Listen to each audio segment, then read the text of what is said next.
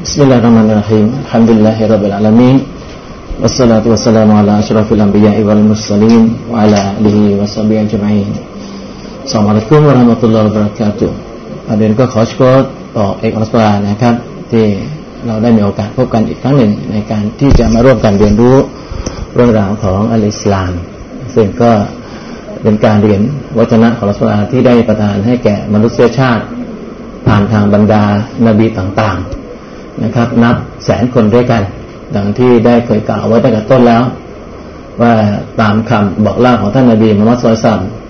มีนบีเกิดขึ้นบนโลกใบนี้ก่อนยุคของท่านถึงหนึ่งแสนสองหมื่นสี่พันคนด้วยกัน ในจำนวนหนึ่งแสนสองหมื่นสี่พันคน มีสามร้อยสิบสามคนนะครับ ได้รับคำพีจากรัสลาลา แล้วก็นบีที่ได้รับคำพีจากรัสลา เราก็เรียกว่ารอซูล ดังนั้นถ้าหากว่าคิดตามคำบอกเล่าของท่านนบีมุสลตัมว่ามีนบีสามร้อยสิบสามคนได้รับคำพีก็หมายความว่าเรามีคำพีที่อัลลอฮฺได้ประทานให้แก่บรรดานาบีทั้งหลาย ถึงสามร้อยสิบสามเล่มด้วยกัน แต่ก็เราไม่จำเป็นที่จะต้องรู้ชื่อบรรดาคำพีทั้งหมด เช่นเดียวกับที่เราไม่มีความจำเป็นที่จะต้องรู้ชื่อบรรดานาบีทั้งหมด นะครับเพราะถ้าเอาชื่อนบีทั้งหมดเนี่ยมาใส่ไว้ในคัมภีร์คัมภีร์ก็คงจะหนาเตอะแล้วพวกเราก็คงไม่อยากจะเรียนคัมภีร์กุรอานกันนะครับนั้นเราก็มียี่สิบห้าท่านที่เราได้รู้จากคัมภีร์ไบเบิลแล้วก็คัมภีร์กุรอาน ก็ถือโอกาสในการทบทวนนะครับว่าคัมภีร์ที่เราได้ประทานให้แก่มนุษย์นะครับ ก็มีคัมภีร์เตารอดคัมภีร์ซาบูรคัมภีร์อินจีลคัมภีร์ซาบูรก็ถูกประทานแก่นบีดาวูด คัมภีร์เตารอดก็ประทานแก่ท่านนบีมูซาอะลัยฮิสลาม แล้วก็คัมภีร์อินจีลก็รวมออยู่ในคัมภีร์ไบเบิลนะครับคัมภีร์เตาคัมภีร์อินจีลก็ประทานให้แก่นบีอีสาอะลัยฮิสลาม แต่ว่าคัมภีร์ทั้งสามเล่มนะครับ แล้วก็เล่มก่อนๆที่สูญหายไป แล้วก็ที่มีหลงเหลืออยู่เนี่ยมันก็มีการสังคยานา มีการแก้ไขต้นฉบับที่แท้จริงก็ไม่มี อัลลอฮฺก็เลยประทานความเมตตาให้แก่มนุษย์ครั้งหนึ่งเป็นครั้งสุดท้าย โดยการให้คัมภีกุรอานแก่ท่านนบีมุฮัมมัดสุลตัลมมาเป็นภาษาอาหรับแล้วก็ให้ท่านนบีมุฮัมมัดสุลตัมมาเป็นผู้ที่ขยายรายละเอียดต่างๆ ที่คัมภีกุรอานไม่ได้กล่าวไว้ ถ้าหากจะเปลี่ยนไปคัมภีกุรอานก็เหมือนกับแบบแปลงนะครับท่านนบีมุฮัมมัดสุลตัมก็เป็นผู้ที่มาอธิบายรายละเอียดแบบแปลง ที่อัลลอฮ์ต้องการที่จะให้มีการสร้างกฎหมายของพระองค์บนโลกใบนี้ บรรดานบีทั้งหลายในอดีตที่ผ่านมานะครับ ก็ล้วนเป็นผู้ที่มาวางรากฐานมาตอกเสาเข็ม เสาเข็มที่นบีทั้งหลายมาวางเอาไว้ก่อนหน้าท่านนบีมุสลิมก็คือเสาเข็มแห่งความศรัทธานในพระเจ้าองค์เดียว ที่เราเรียกกันว่าตาฟีดนั่นเองนั้นถ้าหากว่าเราเปิดย้อนคัมภีร์เก่าๆไป เราก็จะพบว่านบีต่างๆนะครับ สอนเรื่องของการศรัทธาในพระเจ้าองค์เดียว และมนุษย์เองก็มีความสำนึกในเรื่องการมีอยู่ของพระเจ้า เรื่องของความยิ่งใหญ่ของพระองค์อยู่แล้ว ดังที่ปรากฏในคัมภีร์พระอานนะครับว่าก่อนที่วิญญาณมนุษย์ทุกดวงจะมาอย่างโลกใบนี้อัลลอฮ์ให้บรรดาวิญญาณทั้งหลาย ซึ่งเราไม่รู้ว่ามีจำนวนมากมายเท่าไหร่ ได้ยืนยันต่อพระองค์ก่อน ว่าฉันคือพระเจ้าของสู่เจ้านะ และหลังจากนั้นพระองค์ก็ส่งวิญญาณมานะครับ มาอยู่ในร่างของมนุษย์ตลอดเวลา เพราะฉะนั้นเนี่ยนะครับ มนุษย์ก็จะมีความสำนึกเรื่องการมีอยู่ของพระพุทธเจ้านะครับ มาตลอดทุกยุคทุกสมัย เพียงแต่ว่ามนุษย์เนี่ยเรียกพระเจ้าเนี่ยแตกต่างกันไปตามภาษาท่านนบีมูซาอะลัยฮิสลามท่านนบีอีสาอะลัยฮิสลามเนี่ยท่านไม่ได้เป็นชาวอาหรับเพราะฉะนั้นท่านก็ไม่ได้ใช้ภาษาอาหรับเรียกพระเจ้าว่าอัลลอฮ์แต่ท่านเรียกพระเจ้าว่า ยาฮูวายาฮเวนะครับ ถ้าหากว่าเป็นคนมาลายูก็เรียกอัลลอฮ์ว่าตูฮันนะครับถ้าหากว่าเป็นชาวเปอร์เซีย ชาวอิหร่าน ก็เรียกพระเจ้าว่าโคดานะครับ ถ้าเป็นภาษาสันสกฤตก็จะเรียกว่าพรมจะเรียกอะไรก็แล้วแต่นะครับ ความสำนึกเรื่องพระเจ้าเนี่ยถูกนบีเนี่ยนะครับ มาย้ำว่าจริงนะครับ เพราะว่า สำนึกแห่งการรู้สึกในเรื่องของการมีอยู่ของพระเจ้าเนี่ย มีในธรรมชาติของมนุษย์อยู่แล้วเพียงแต่ว่ามนุษย์เนี่ยไม่เข้าใจ เพราะว่าพระองค์ไม่มีรูปร่างปรากฏให้มนุษย์ได้เห็น แต่ไม่จำเป็นที่จะต้องปรากฏให้เห็น ก็เชื่อได้ว่าพระองค์ทรงมีอยู่ สิ่งที่มีอยู่ไม่จำเป็นต้องมองเห็น นบีก็มายืนยันอันนี้นะครับ อยู่ตลอดเวลา หลักการนี้ก็จะต้องมีอยู่ เพราะฉะนั้นกาลิมาชาดาของบรรดานาบีทั้งหมดเนี่ยนะครับ จึงเหมือนกันในท่อนแรก นะครับท่อนแรกก็คือว่าไม่มีพระเจ้าอื่นใดนอกจากอัลลอฮ์นะครับ หรือว่าไม่มีพระเจ้าอื่นใดนอกจากพระยาโฮวาพระเจ้าองค์เดียว ที่ต้องต้องเคารพเชื่อฟังก็จะพูดอยู่อย่างนี้ ส่วนกลิมาชาดาท่อนหลังเนี่ยก็แตกต่างกันไปนะครับ ถ้าหากว่าในสมัยนบีมูซาอะลัยสามคนที่เป็นมุสลิม ก็กล่าวว่าพระยาโฮวาเป็นพระเจ้าองค์เดียว แล้วก็นบีมูซาเป็นนบี เป็นรอซูล ถ้าสมัยนบีอีสาก็ยืนยันเหมือนกันว่าพระยาโฮวาเป็นพระเจ้าองค์เดียว แล้วก็นบีอีสาและสามเนี่ยเป็นรอซูล อันนี้คือกาลิมาชาดาของผู้ศรัทธาก่อนหน้าสมัยของท่านนบีมุฮัมมัดสุลตัลลัมเอาว่ามามาถึงสมัยท่านนบีมุฮัมมัดสุลตัลลัมนะครับท่านก็มายืนยันเหมือนเดิมโดยภาษาอาหรับว่าลาอิลาฮะอิลลัลลอฮเหมือนกันนะครับ แต่ว่ากาลิมาชาดาท่อนหลังเนี่ยก็คือมุฮัมมัดุลรอสูลุลลอฮ์มุฮัมมัดเป็นรอซูลของอัลลอฮ์ เพราะนั้นกาลิมาชาดาเนี่ยท่อนแรกเนี่ยเหมือนกันหมดที่บรรดานาบีทั้งหลายนำมาสอนมนุษย์ แต่ว่ากาลิมาท่อนสองเนี่ยก็เป็นไปตามยุคสมัย ถ้าผู้ศรัทธาคนใดเชื่อในนบีในยุคสมัยของตนที่เรียกร้องไปสู่การศรัทธาในพระเจ้าองค์เดียว ก็ต้องมีกาลิมาชาดาท่อนที่สองว่านบีนั้นๆในยุคของตัวเอง เป็นรสูลของเราเราจะเป็นที่จะต้องมีความรู้เรื่องนี้เป็นพื้นฐานซะก่อนนะครับ วันนี้ก็จะขอทบทวนเนื่องจากว่า ประวัติศาสตร์ของเราเนี่ยนะครับเเราจะแบ่งออกเป็นสี่ตอนนะครับ นั่นก็คือประวัติศาสตร์ของบรรดานบีก่อนหน้าท่านนบีมุฮัมมัดประวัติศาสตร์ท่านนบีมุฮัมมัดสุลัยสลามและก็ประวัติศาสตร์ของบรรดาคอลิฟะและประวัติศาสตร์ของราชวงศ์ต่างๆ หลังสมัยท่านนบีมุฮัมมัดสุลัยสลามนะครับแล้วก็เนื่องจากว่าประวัติศาสตร์ของบรรดานาบีก่อนหน้าเนี่ยก่อนหน้าท่านนบีมุฮัมมัดสุลัยสลามเนี่ยนะครับ ถูกบอกเล่าโดยท่านนาบีมุฮัมมัดสุลลัมศาสดาหรือนบีที่อ่านหนังสือไม่ออกเขียนหนังสือไม่ได้นะครับ เพราะฉะนั้นเนี่ยเราก็จำเป็นที่จะ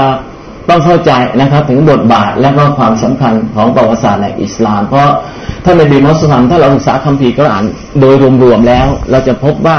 ท่านนบีมุสลิมเนี่ย ใช้เครื่องมือสองสาชิ้นในการเผยแพร่อิสลามหรือเรียกร้องมนุษย์ไปสู่การศรัทธาในพระเจ้า สิ่งแรกนั้นก็คือนำเอาประวัติศาสตร์ มาใช้เป็นเครื่องมือในการเรียกร้องนะครับ และประวัติศาสตร์ที่ท่านในมุสลิมนำมาเนี่ยนะครับ ก็จะบอกเหมือนกันหมดว่าประชาชาติเกาะนี้ยิ่งใหญ่เกรียงไกรแสนยานุภาพมากมายขนาดไหนก็แล้วแต่ แต่ถ้าหากว่าไม่เชื่อฟังอัลลอฮ์ไม่เชื่อฟังนบีในที่สุดก็ล่มสลายถูกทำลายไป นะครับ แล้วก็ประวัติศาสตร์เนี่ยก็จะมีข้อคิดให้นะครับดังที่ได้กล่าวเอาไว้ในตอนก่อนหน้านี้ละ อันนี้เป็นเครื่องมืออันหนึ่งในการที่ท่านนบีสุลามใช้ในการเผยแผ่อิสลาม เครื่องมืออีกชิ้นหนึ่งนะครับ ก็เป็นอายะที่เกี่ยวกับเรื่องวิทยาศาสตร์ ซึ่งคนสมัยก่อนนั้นไม่เข้าใจ อย่างเช่นวิวัฒนาการในคันของมารดาเป็นขั้นเป็นตอนนะครับ ดังที่เราพบในอายะกุรอานว่าเราได้บังเกิดสู่เจ้าจากอสุจิหยดหนึ่งนะครับ แล้วจากนั้นก็พัฒนาเป็นก้อนเลือดเป็นก้อนเนื้อ มีกระดูกมีหนังหุ้มกระดูก แล้วสู่เจ้าก็คลอดออกมาเป็นตัวเป็นตน สมัยก่อนเนี่ยนะครับ คนไม่รู้เพราะยังไม่มีเครื่องเอ็กซเรย์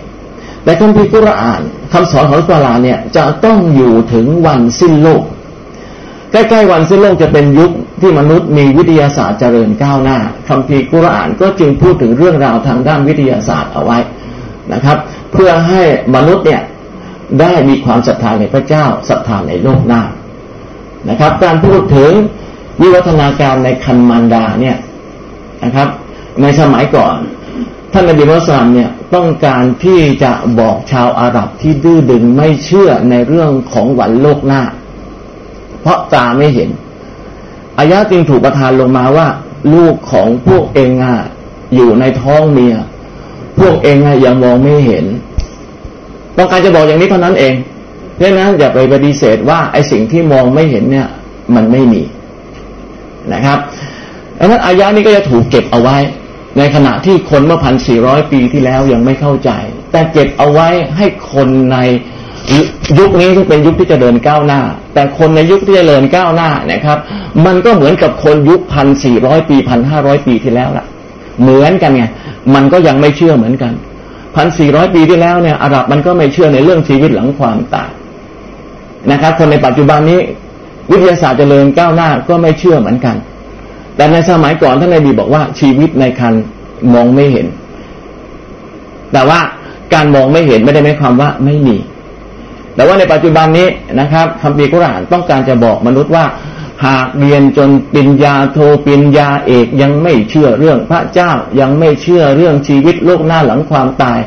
สมองอัจฉริยะของบรรดานักวิทยาศาสตร์ทั้งหลายเนี่ยก็เหมือนกับเด็กทารกในคันมารดา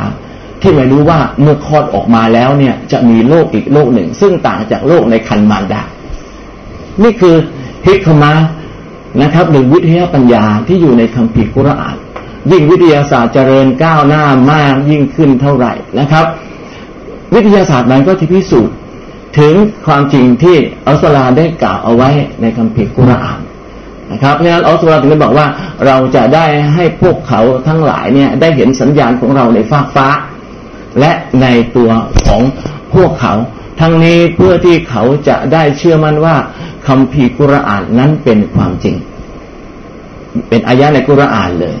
นะครับ เพราะฉะนั้นยิ่งวิทยาศาสตร์มีความเจริญก้าวหน้ามากยิ่งขึ้นเท่าไหร่ ก็จะยิ่งพิสูจน์ความจริงที่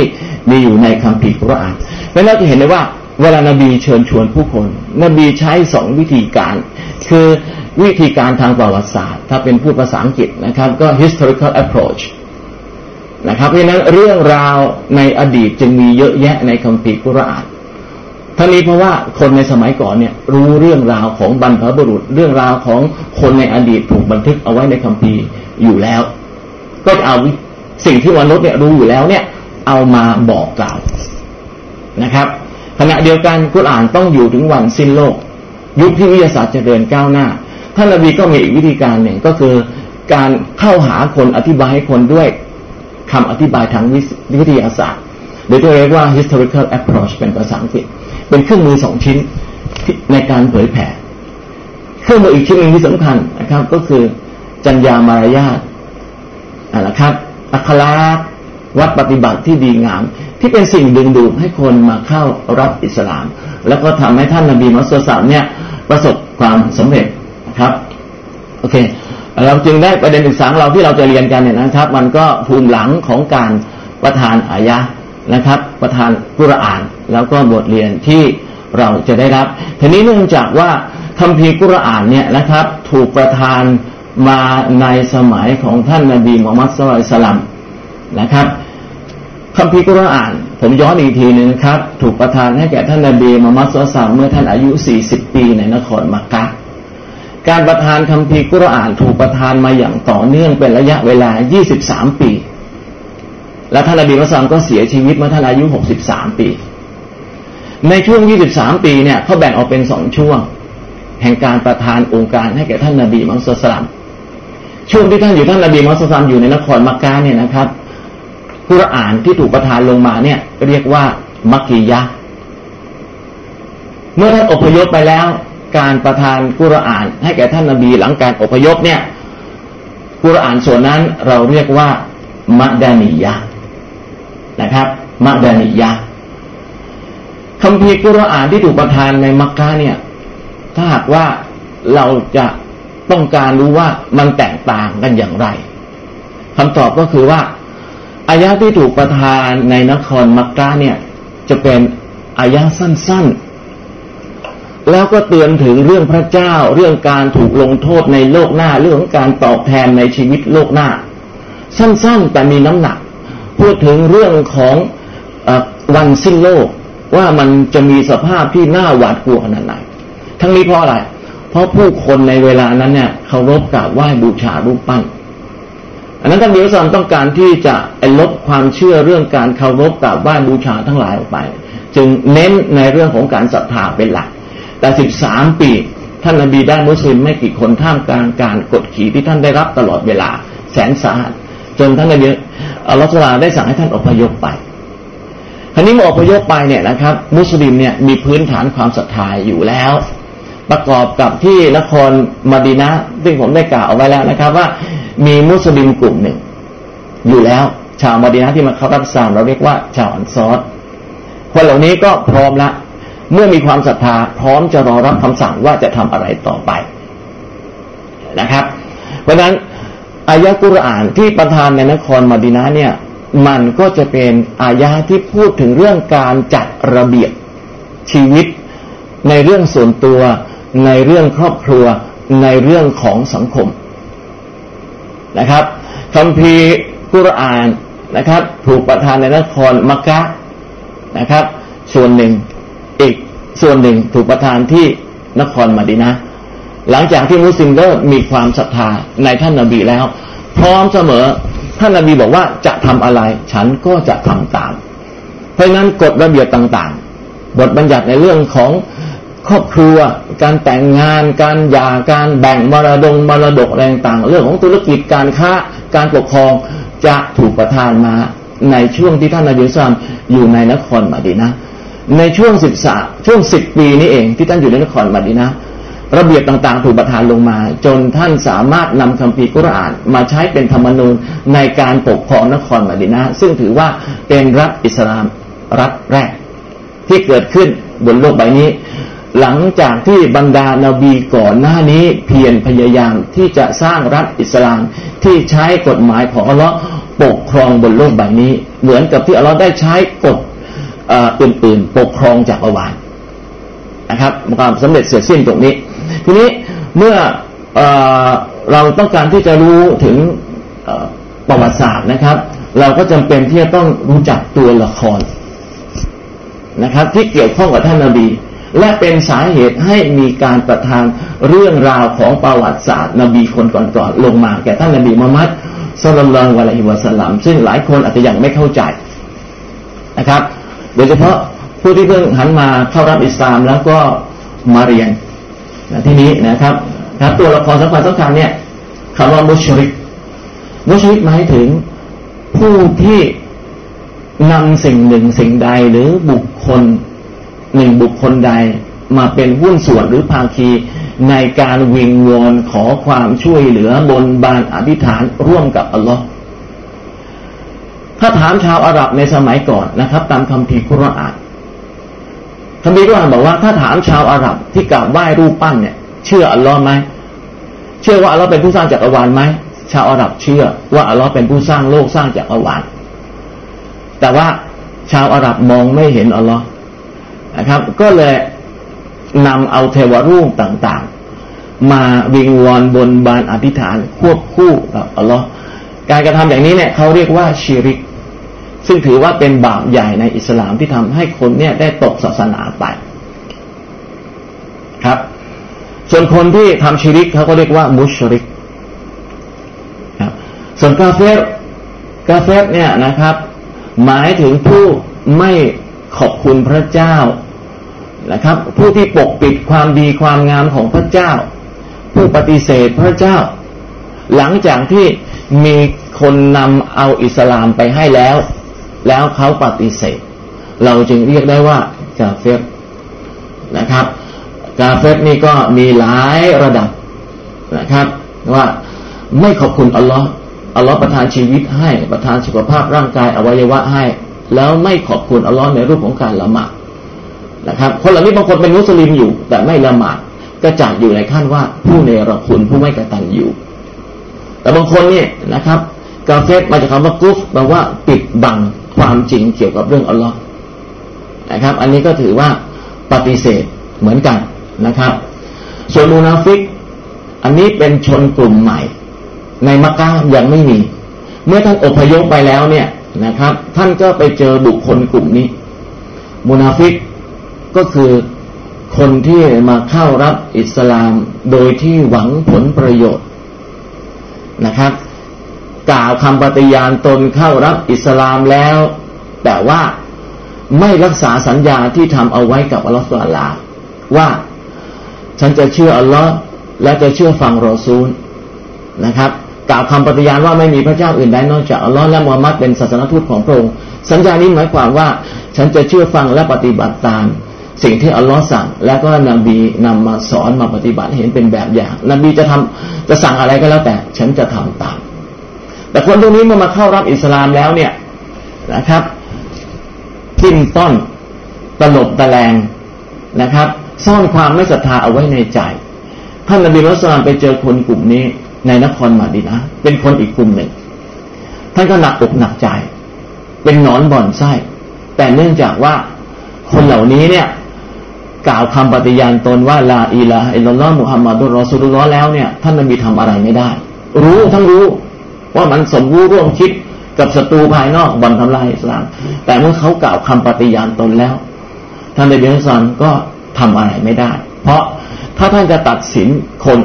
จากภายนอกท่านก็จะใช้ชาริอะถ้าเขากลิมาชาดะละหมาดอยู่ เราไประแวงสงสัยอะไรภายในเขาไม่ได้นะครับ เขาจะละหมาดด้วย ความไม่บริสุทธิ์ใจเป็นเรื่องภายในของเขาระหว่างเขากับอัลลอฮ์ท่านนบีจะไม่เข้าไปตัดสินท่านนบีก็อึดอัดในเรื่องเหล่านี้นะครับ แต่ว่าในตอนช่วงท้ายชีวิตของท่านอัลลอฮ์ก็มีมาตรการเด็ดขาดว่าหลังจากจัดการพวกมุชริกไปได้แล้ว จัดการพวกปฏิเสธศาสนาไปได้แล้วไอ้พวกมูนาฟิกเนี่ยที่กล่าวคำปฏิญาณตนเนี่ยจะจัดการอย่างไรให้เป็นที่หลาบจำเด็ดขาด นะครับ มันก็มีมาตรการต่างๆออกมา เช่น ไม่ละหมาดศพให้นะครับ ก็มีคำสั่งเลย ไม่ขอดุอาให้นะครับ ถึงแม้ว่าจะบอกว่าตัวเองเป็นมุสลิมอยู่ เมื่อตายก็ไม่ไปละหมาดให้ ซึ่งตรงนี้โอเค เราจะได้เรียนกันในภายหลัง แต่ให้รู้ว่ามุนาฟิกนี่ก็คือมุสลิมนี่เองนี่แหละนะครับปฏิญาณตนเข้ารับอิสลาม แต่ว่าเข้าด้วยผลประโยชน์นะครับ โดยคิดว่าอัลลอฮ์เนี่ยไม่รู้ นะครับ และอัลลอฮ์นั้นทรงรับจากเจตนา เราลองคิดดูคนสองคน เวลาท่านนบีมุสลิมเรียกร้องให้ไปจิฮาดคนสองคนเนี่ยป่วยเหมือนกัน ไม่สามารถไปร่วมการจิฮาดที่ท่านนบีมุสลิมเรียกร้องได้ คนหนึ่งบอกว่าดีที่ฉันป่วย ฉันไม่ต้องออกจิฮาดแต่อีกคนหนึ่งบอกว่าโอ้เสียดายเลยฉันป่วยฉันไม่ได้ออกจิฮาดป่วยเหมือนกันแต่เจตนาภายในเนี่ยต่างกัน เพราะนั้นเรื่องนี้เนี่ยเราบอกว่าเดี๋ยวฉันจัดการเองเรื่องนี้ เจตนาภายในมนุษย์ไม่ต้องเข้าไปยุ่งนะครับ ตัดสินเพียงภายนอกพอนะครับ ต่อไปก็คือพวกมุฮัจิรูนหรือมุฮัจิรีนนะครับ ก็คือมุสลิมที่เข้ารับอิสลามในนครมักกะแล้วก็อพยพไปสู่นครมาดีนะเราเรียกว่ามูฮาจิรูนหรือว่ามูฮาจิรีนซึ่งแปลว่าผู้อพยพนะครับ อันซอคือชาวมาดีนะ นะครับ ที่เดินทางมาทำฮัจที่มักกะแล้วก็ได้พบกับท่านนาบี แล้วก็เข้ารับอิสลาม แล้วก็เชิญชวนท่านนาบี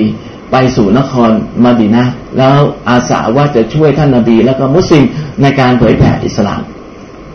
นะครับ คนสองกลุ่มนี้ก็จะมีบทบาทสำคัญมาก ๆ ในการเผยแผ่อิสลาม อีกกลุ่มหนึ่งนะครับ ก็คือบันีอิสราเอลบันิอิสรีก็คือลูกหลานของนบียะกูบ นบียะกูบเนี่ย เป็นหลานของนบีอิบรอฮิมอะลัยฮิสลามนะครับ แล้วก็อาลีกีตาบนะครับ ก็เป็นชาวคัมภีร์หมายถึง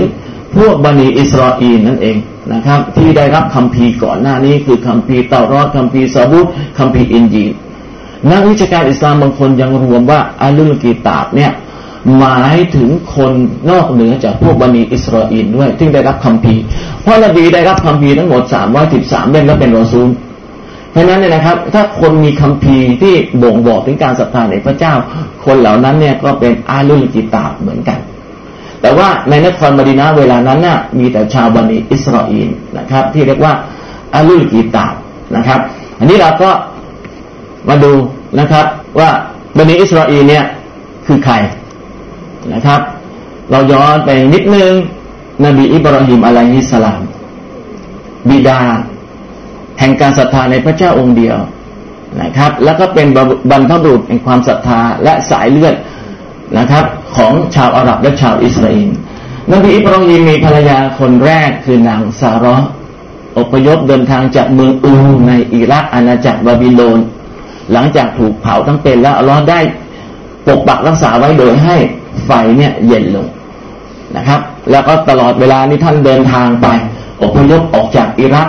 ล่อนเล่ขึ้นไปนะครับ พร้อมกับนบีลูแล้วก็ภรรยาของท่าน ตลอดเวลาการเดินทางขอดูอาตลอดเวลาว่าโอ้พระองค์ขอได้ผลประทานลูกให้สักคนหนึ่งเถิดเพราะยิ่งวันฉันยิ่งแก่เท่า ถ้าหากว่าฉันตายไป แล้วไม่มีใครมาสืบทอดเจตนารมณ์ของฉันในการเรียกร้อง ผู้คนสู่การศรัทธาในพระเจ้าองค์เดียวแล้วมนุษย์ทุกคนเนี่ยจะหลงลืมพระองค์หมด และนั่นคือความหายนะของมนุษย์ที่ลืมพระเจ้า เดินทางไปนะครับ จากเมืองอูในอิรัก ผ่านไปปาเลสไตน์เข้าไปอียิปต์นะครับ ก็ได้ภรรยาอีกคนหนึ่ง ชื่อนางฮายัตแล้วก็จากนางฮายัตนี่เองนะครับ เป็นหญิงชาวอาหรับในอียิปต์ท่านก็ได้มีอิสมาอินนะครับ ท่านวิงวอนขอมาตลอดเวลา แล้วก็ท่านจึงได้ตั้งชื่อลูกคนแรกของท่านว่าอิสมาอินแปลว่าพระเจ้าทรงรับฟัง ตอบสนองนะครับ ได้ยินคำวิงวอนของท่านแล้วนะครับ ก็มีลูกคนแรกขึ้นมา หลังจากนั้นเนี่ยท่านนบีบรอฮิมอะลัยสลามก็กลับไปหานางซารอที่ไคโร หลังจากที่เอานางฮายะกับอิสมาอีเนี่ยไปทิ้งเอาไว้ที่มักกะ นักประวัติศาสตร์หลายคนหลายคนเหมือนกันบอกว่า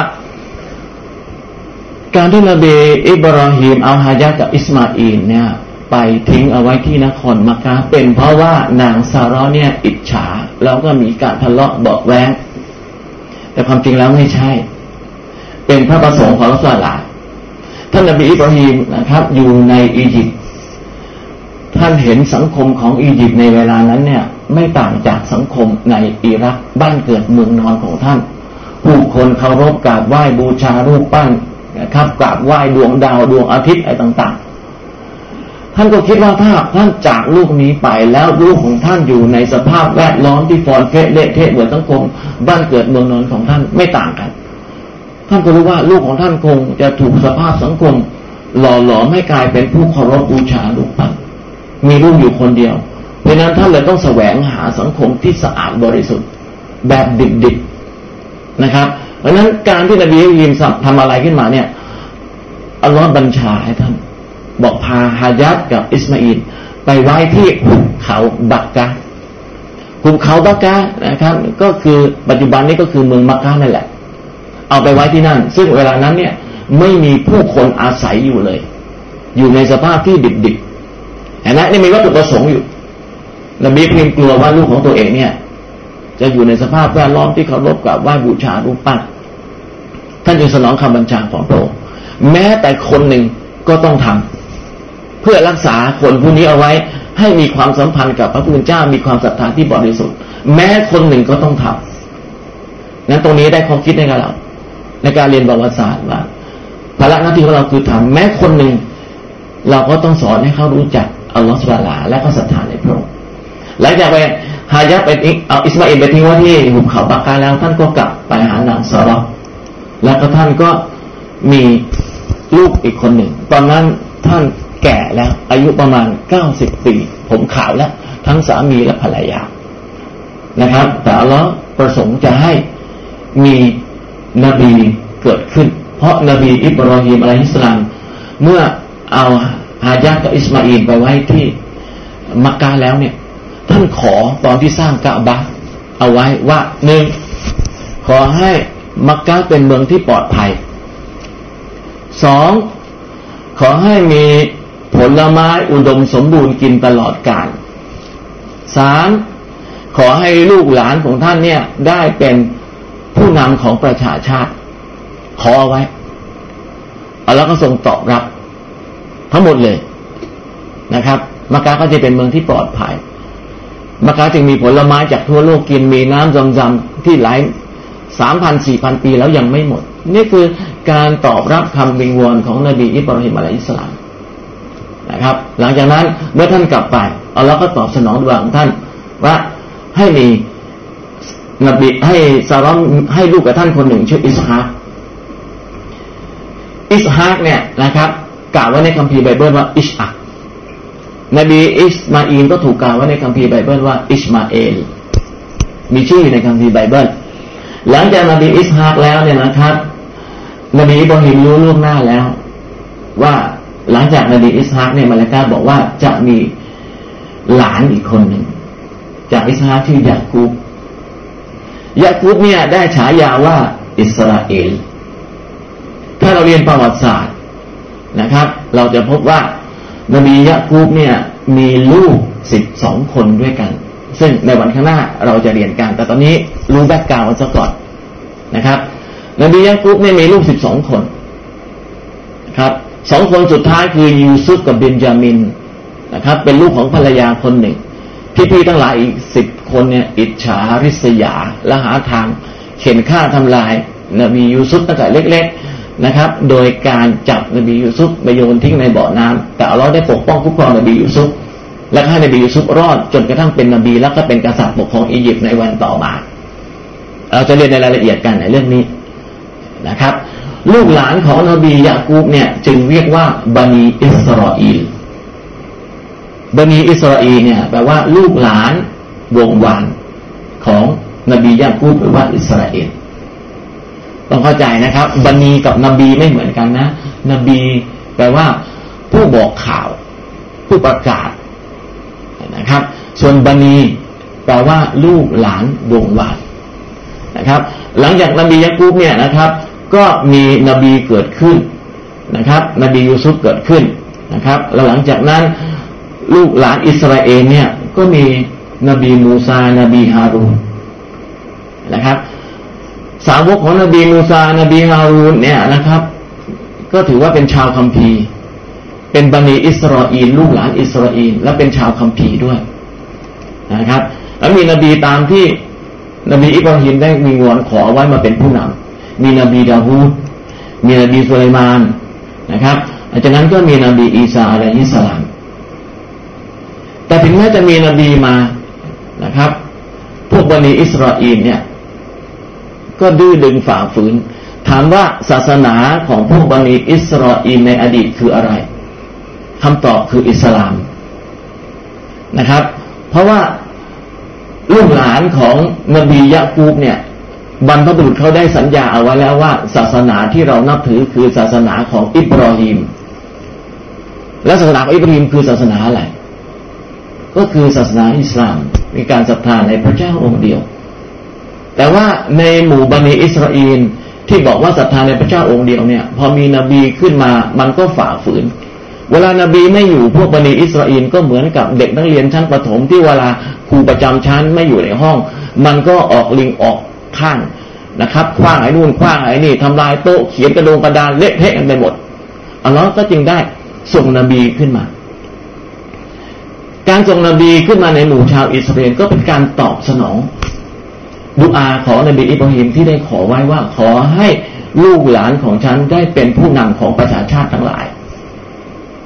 และ เพราะนั้นสายนี้จึงมีนบีเกิดขึ้นมากมาย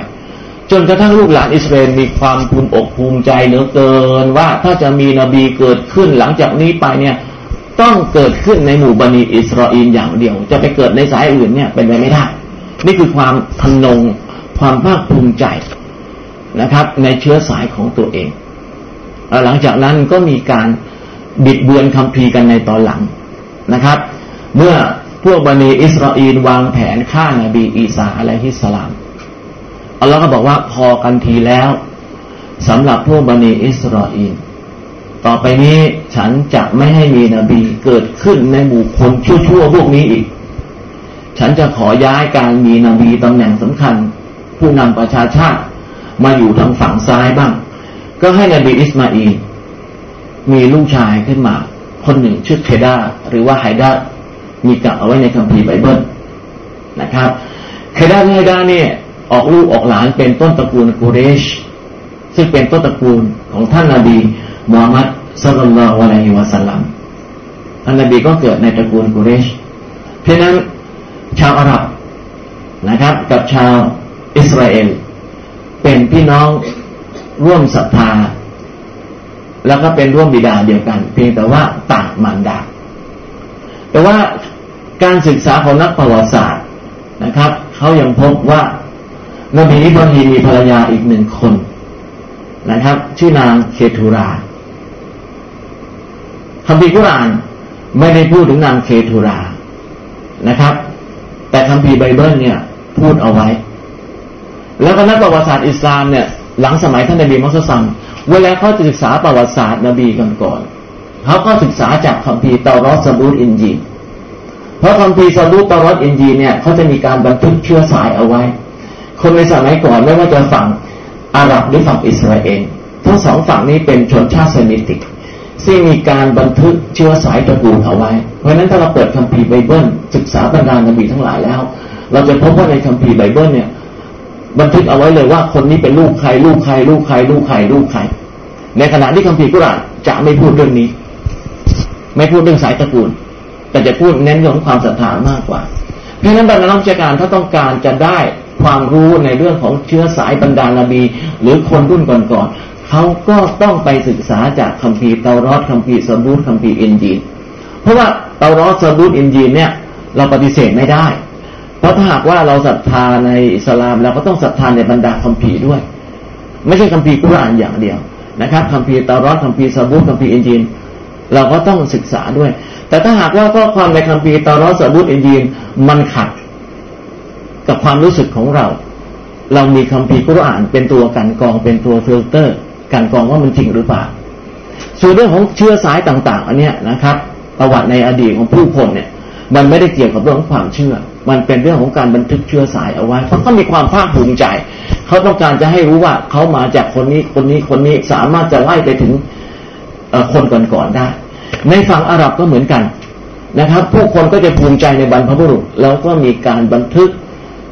สายตระกูลของตัวเองไว้ว่าตัวเองเนี่ยเป็นลูกใครนะครับ เช่น อับดุลลอฮ์บินซาอูดบินมาฮัมูดบินคอลิกอะไรต่างๆ ก็โอเคสืบกันไป จนกระทั่งมันกลายเป็นวิชาวิชาหนึ่งเลย แล้วก็เรียนกัน คนที่มีความรู้มีวิชาในเรื่องของการสืบสายตระกูลเนี่ยนะครับ จะเป็นที่เคารพยกย่องอบูบะมีความรู้ในเรื่องสายตระกูลเป็นอย่างดีนะครับ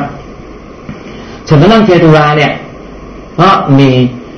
ลูกคนหนึ่งให้นบีอิบราฮิมว่ามัตยัน จากมัตยันเนี่ยนะครับ ก็ออกลูกแพร่หลานเป็นกลุ่มชนชาวมัตยัน และในหมู่ชาวมัตยันเนี่ย มีนบีคนหนึ่งเกิดขึ้น คือนบีชออิบซึ่งนบีมูซาอะลัยฮิสลามหรือโมเสสหลังจากที่ต่อยมีเรื่องกับชาวอียิปต์แล้วว่าต่อยชาวอียิปต์ตาย กลัวว่าจะถูกลงโทษ หนีออกจากจากอียิปต์ไปพักอยู่กับชุมชนชาวมัตยันมาทำงานกับนบีชอีฟแล้วก็ได้แต่งงาน ลูกสาวของนบีชอีฟ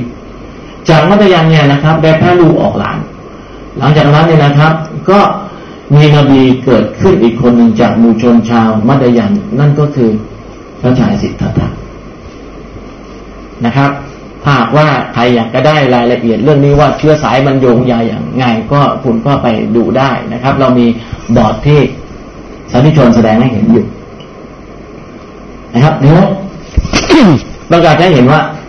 บันิอิสราเอลเนี่ย คือใครต้องการให้รู้แบ็กกราวก่อนบันิอิสราเอลก็เป็นอาลุนกีตาบด้วย และในคัมภีร์กุรอานก็จะกล่าวนะครับ บรรดาบันิอิสราเอลนะครับ มีวะฮีมาถึงพวกนี้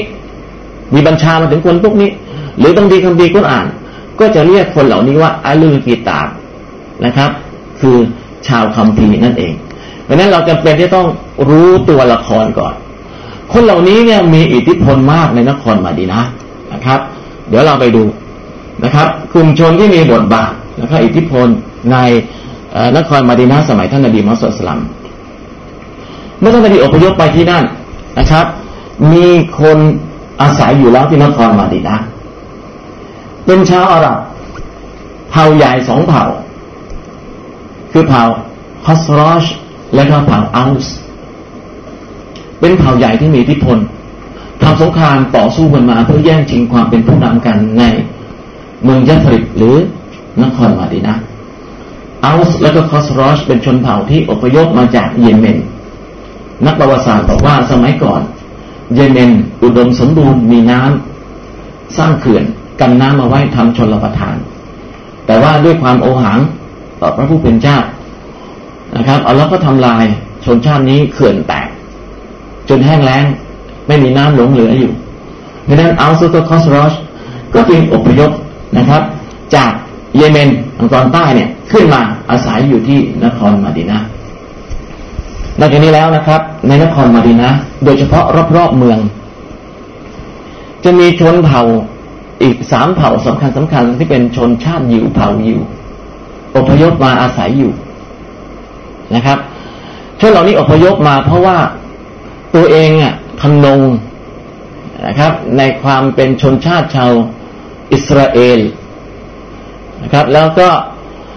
มีเรื่องกับอาณาจักรโรมัน แล้วก็ทำสงครามต่อสู้กัน ปรากฏว่าได้รับความพ่ายแพ้ จึงอพยพเล่ร่อนกันไป กระจัดกันกระจายกันไปทั่วโลก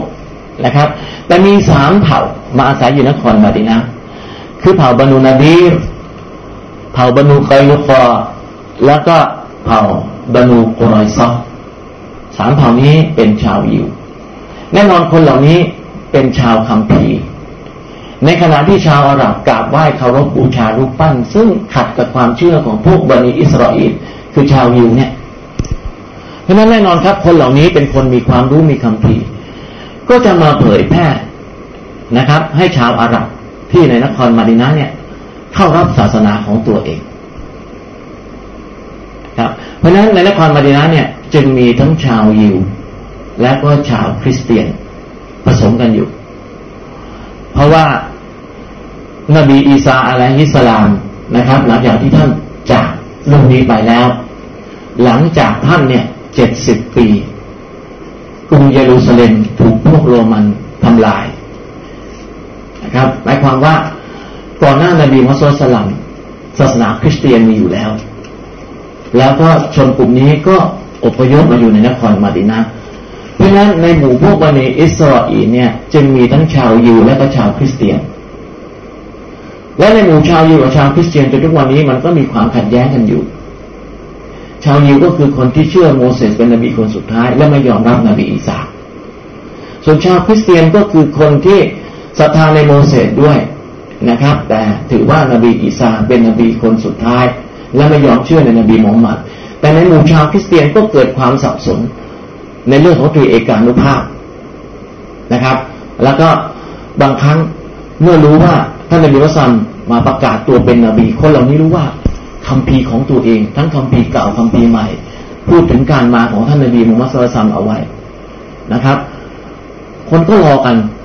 นะครับ พวกบันิอิสราเอลก็คิดว่านบีที่คัมภีร์ไบเบิลกล่าวเอาไว้ตั้งแต่สมัยนบีมูซานบีอีสาเนี่ย จะต้องเป็นคนในเชื้อสายของตัวเอง แต่ว่ารอแล้วรอเล่ารอแล้วรอเล่าก็ยังไม่มาสักทีเนี่ยพอนบีมุฮัมมัดเนี่ยมาบอกว่าตัวท่านเองเนี่ย เป็นนบีที่คัมภีร์ก่อนหน้านี้กล่าวเอาไว้ พวกบันิอิสราเอลก็เป็นไปได้ไงวะชาวอาหรับกับขะหยาบช้าป่าเถื่อน ไม่มีคำพีมาก่อน แล้วจะมาเป็นนบีได้อย่างไร ก็ไม่เชื่อนะครับ ทั้งยิวทั้งคริสเตียนก็เริ่มส่งคนมาถามนะครับ อย่างเช่น ชาวคริสเตียนจะแคว้นนัจรอน ส่งคณะตัวแทนมา แล้วมาถามท่านนาบีมุสลิมว่า ท่านมีความเชื่อในเรื่องของตรีเอกานุภาพหรือพระเจ้าสามองค์ไหมนะครับ เรื่องนี้เนี่ยถามกันตั้งแต่ในนครมักกะจนกระทั่งถึงนครมาดียมันก็ยังถามกันอยู่ อัลสลาจึงได้ประทาน สุร้อมาตอบไงนะครับเขาถามเจ้าใช่ไหมเกี่ยวกับเรื่องพระเจ้าสามองค์กุลบอกเขาฮุวัลลอวาฮัดอัลลอฮ์นั้นองค์เดียวอัลลอฮุสมัดอัลลอฮ์ไม่พึ่งพาสิ่งหนึ่ง สิ่งใดทั้งสิ้น แต่ทุกสิ่งต้องพึ่งพาพระองค์ลำยาลิดพระองค์ไม่ให้กำเนิดผู้ใดคือไม่ได้เป็นพ่อใครอย่างที่พวกชาวคริสเตียนเชื่อ วลัมยูรัตพระองค์ไม่ได้ถูกกาเนิดไม่ได้เป็นลูกใคร อย่างที่ชาวคริสเตียนสับสนเชื่อกันว่านาบีอีสาเป็นลูกของพระเจ้าวลัมยากุลละหูกุฟุวันอาฮะนะครับ และพระองค์นั้นไม่เหมือนสิ่งใดและไม่มีสิ่งใดนั้นเหมือนพระองค์เป็นคำตอบที่ท่านนบีมุสลิมได้รับมาจากพระเจ้า แล้วก็ตอบให้เป็นการเด็ดขาดว่า ฉันเชื่อในพระเจ้าองค์เดียว ความเชื่อของฉันเหมือนกับความเชื่อของนบีอิบราฮิมบรรพบุรุษของพวกท่านที่กล่าวเอาไว้ในคัมภีร์ นะครับดังนั้นเราต้องรู้แบ็กกราวการประทานนะครับสุรหรืออายะลงมา ว่ามันเกี่ยวข้องกับคนเหล่านี้นะครับ ในนมาดีนาเนี่ยนะครับ เมื่อเผ่าอัลส์กับคอสรอน ซึ่งเป็นเผ่าที่ไปอยู่ที่นั่นก่อน แล้วก็เหมือนกับเสื้อเหลืองเสื้อแดงในปัจจุบันเนี่ยทะเลาะกันแย่งจะเป็นผู้นำกัน แต่ยังหาผู้นำไม่ได้ เพราะมันใหญ่ด้วยกันทั้งคู่นะครับ ก็ ไม่รู้จะทํำอย่างไงจนกระทั่งนบีมุฮัมมัดซัมอพยพไปนะครับ ชาวเมืองมาดินาก็บอกโอเคเลิกปวดหัวสักทีหนึ่งเทาะกันไม่จบสักทีหนึ่งทำสงครามกันมาสี่ซ่าห้าสิบปี ด้วยเรื่องไร้สาระนะครับ ก็นบีมุฮัมมัดก็ได้รับการเลือกเป็นผู้นำอ่าตาอินกาตานาเขาทะเลาะกันท่านนบีมุฮัมมัดไปถึงนู่นก็เหมือนกับตายอยู่ นะครับ ชาวเมืองมาดินาเห็นความขัดแย้งเอาให้นบีเป็นผู้นำด้วยบุคลิกของภาคบุคลิกภาพของท่านได้รับการเลือกเป็นผู้นำนะครับ เพราะว่าท่านมีชาวมุสลิมที่อพยพไปแล้วเป็นฐานกำลังอ่านะครับ แล้วก็มีชาวอันซอสเป็นฐานกำลังบันผวงกำลังเป็นพรรคที่สามเมื่อสองพรรคมันรวมกันไม่ได้อะเป็นทั้งทุกฝ่ายก็ยอม แต่ไอคนที่กำลังจะเป็นผู้นำเนี่ย มันรู้สึกว่ามันสูญเสียโอกาส มันก็เก็บความขุนเคืองความแค้นเอาไว้นะครับ อย่างเช่นหัวหน้าเผ่าเผ่าหนึ่งเนี่ยเอาสุภาษาผมจำไม่ได้คืออับดุลลอฮ์อิบนุบัยนี่เก็บความขุนเคืองเอาไว้นะครับ ยอมรับกับท่านนบีต่อหน้าโอเคมีมารยาทดีนะครับ แต่ว่าคดในข้องอในกระดูกเวลาก่อนหน้านี้สองเผ่าทำสงครามกันนะครับ พวกบันีนาดีนะครับ กับบานูกุรซอเนี่ย เข้าเข้าข้างเผ่าเอา แต่ว่าพวกบรรลุกอยนุกอเนี่ย เป็นพันธมิตรกับเผ่าคอสรอชครับ แต่ว่าเวลาลบกันทีไรไอ้สองเผ่าเนี่ยไปกู้เงินชาวยิวจากเผ่าบรรลุกรอยซอบรรลุนาดีพวกนี้ทั้งนั้น เหมือนกันในปัจจุบันเนี่ยไม่มีผิดละไม่ได้ต่างๆก็ลบกันไปดิมาซื้ออาวุธมากู้เงินกันแล้วกันเพราะว่าพวกนี้เนี่ยมีความเชี่ยวชาญชำนาญในเรื่องของเศรษฐกิจในเรื่องของการเงิน นะครับ เพราะฉะนั้นพวกนี้ก็มีอิทธิพลทางการเงินแต่เนื่องจากว่าตัวเองเนี่ยมีอยู่แค่สามเผ่าน้อยนะครับ แต่ว่าอยู่ในรอบๆเมืองมาดีนะ เพราะฉะนั้นเมื่อมีคนเหล่านี้นะครับ เป็นพวกบันิอิสราเอลนี่อยู่บันินาดีบันิกุรซอบานุไปนุกอดท่านนบีอุสามก็เอ้สามเผ่าเนี่ยมันมีความรู้มีคัมภีร์รู้จักนบีก่อนๆรู้จักอัลลอฮ์เชื่อในวันสิ้นโลกแล้ว น่าจะง่ายนะ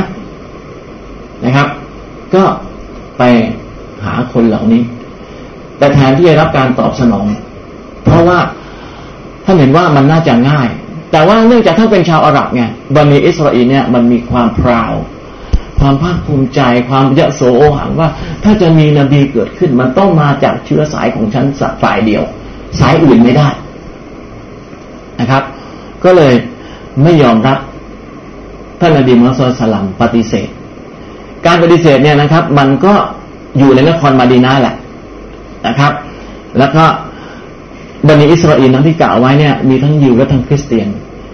ยิวก็จะมาทดลองท้าทายภูมิปัญญาท่านนาบี ทดสอบดูว่าจริงหรือเปล่านะครับ ทั้งฝ่ายคริสเตียนนะครับ ก็อยากจะมาดูว่านาบีเนี่ยจริงหรือเปล่านะครับเพราะนั้นเนี่ยพวกเหล่านี้เนี่ยก็จะ มาหาท่านนาบี ดังนั้นเนี่ยนะครับท่านนบีมุสลิมเนี่ยก็จึงจำเป็นจะต้อง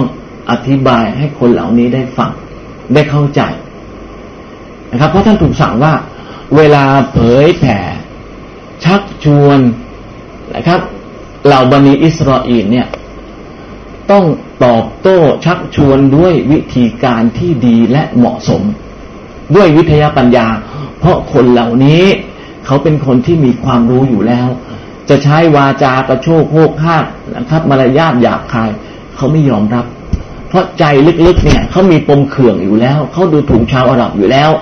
ถ้าหากว่าจะไปเผยแพร่ชักชวนดึงคนเหล่านี้เข้ามาแล้วใช้กิริยาหยาบคาย เขาก็จะดูถูกเอาเพราะฉะนั้นเราจึงสั่งเลยบรรดานาบีบรรดามุสลิมทั้งหลาย ถ้าเข้าหาพวกบันิอิสราเอลต้องอธิบายเหตุผล ชนะกันด้วยภูมิปัญญาไม่ได้ใช้กำลัง นะครับอันนั้นวันหนึ่งเนี่ยนะครับพวกบันีอิสราเอลที่เป็นชาวคริสเตียนนะครับ เวลานั้นเนี่ยเขาเชื่อแล้วว่านบีอีสาเนี่ยเป็นพระเจ้า เขาสับสนทางความคิด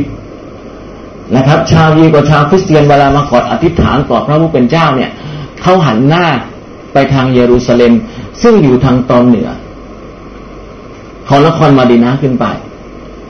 เขา อธิษฐานคิดรักเขาอยู่ทางนั้น เขาหันไปทางนั้นนะครับ แล้วเขาก็สับสนกันว่าเฮ้ยแล้วมันข้างไหนของกรุงเยรูซาเล็มมีการถกเถียงกันนะครับ บางคนก็สงสัยว่าเอตรีเอกานุภาพเนี่ย มันจริงหรือเปล่านะครับ บางคนก็ยังไม่เชื่อ เมื่อนบีมาได้ยินเรื่องราวของนบีนะครับ ก็เข้ารับอิสลาม หลังจากที่มาสอบถามนะครับ ท่านนบีลองความรู้ สักสองสามครั้งอย่างเช่นอับดุลลอฮ์อิมุสลามเป็นชาวยิว มาถามท่านนบีนะครับ อาหารมื้อแรกบนสวรรค์นะครับ จะเป็นอะไร เราจะรู้ได้ยังไงว่าลูกออกมาเป็นผู้ชายผู้หญิงสองสามคำถามอับดุลลอฮ์อินสลามถามท่านนบีพอท่านนบีตอบปุ๊บเนี่ย ฉันปฏิญาณตน ขอเข้ารับอิสลามลาอิลาอิลลอฮ์มุฮัมมัดุลลอฮ์เข้ารับอิสลามเลยเพราะแน่ใจละ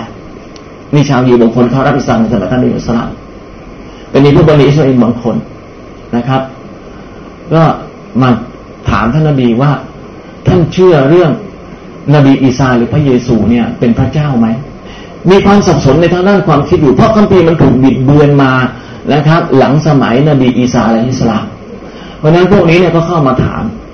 อัลลอฮ์ก็เลยจึงประทานอายะกุรอานว่าจงนึกถึงนะครับ ตอนที่พระวิบาลของเจ้าได้กล่าวกับมาลายกาว่า ฉันจะแต่งตั้งตัวแทนคนหนึ่งขึ้นบนหน้าผืนแผ่นดินมาเลกาได้ทูลว่าพระองค์จะทรงสร้างผู้จะก่อความเสียหายและหลังเลือดกันในแผ่นดินกันนั้นหรือ ทั้งทั้งที่เราเนี่ยกล่าวสดุดีด้วยการสรรเสริญพระองค์และก็เทิดทูนความบริสุทธิ์ของพระองค์อยู่ตลอดเวลาละพระองค์ก็ตรงตอบว่าแท้จริงฉันรู้ในสิ่งที่สู่เจ้าไม่รู้ ตรงนี้นะครับเอารับประทานให้กับท่านในเบลซัม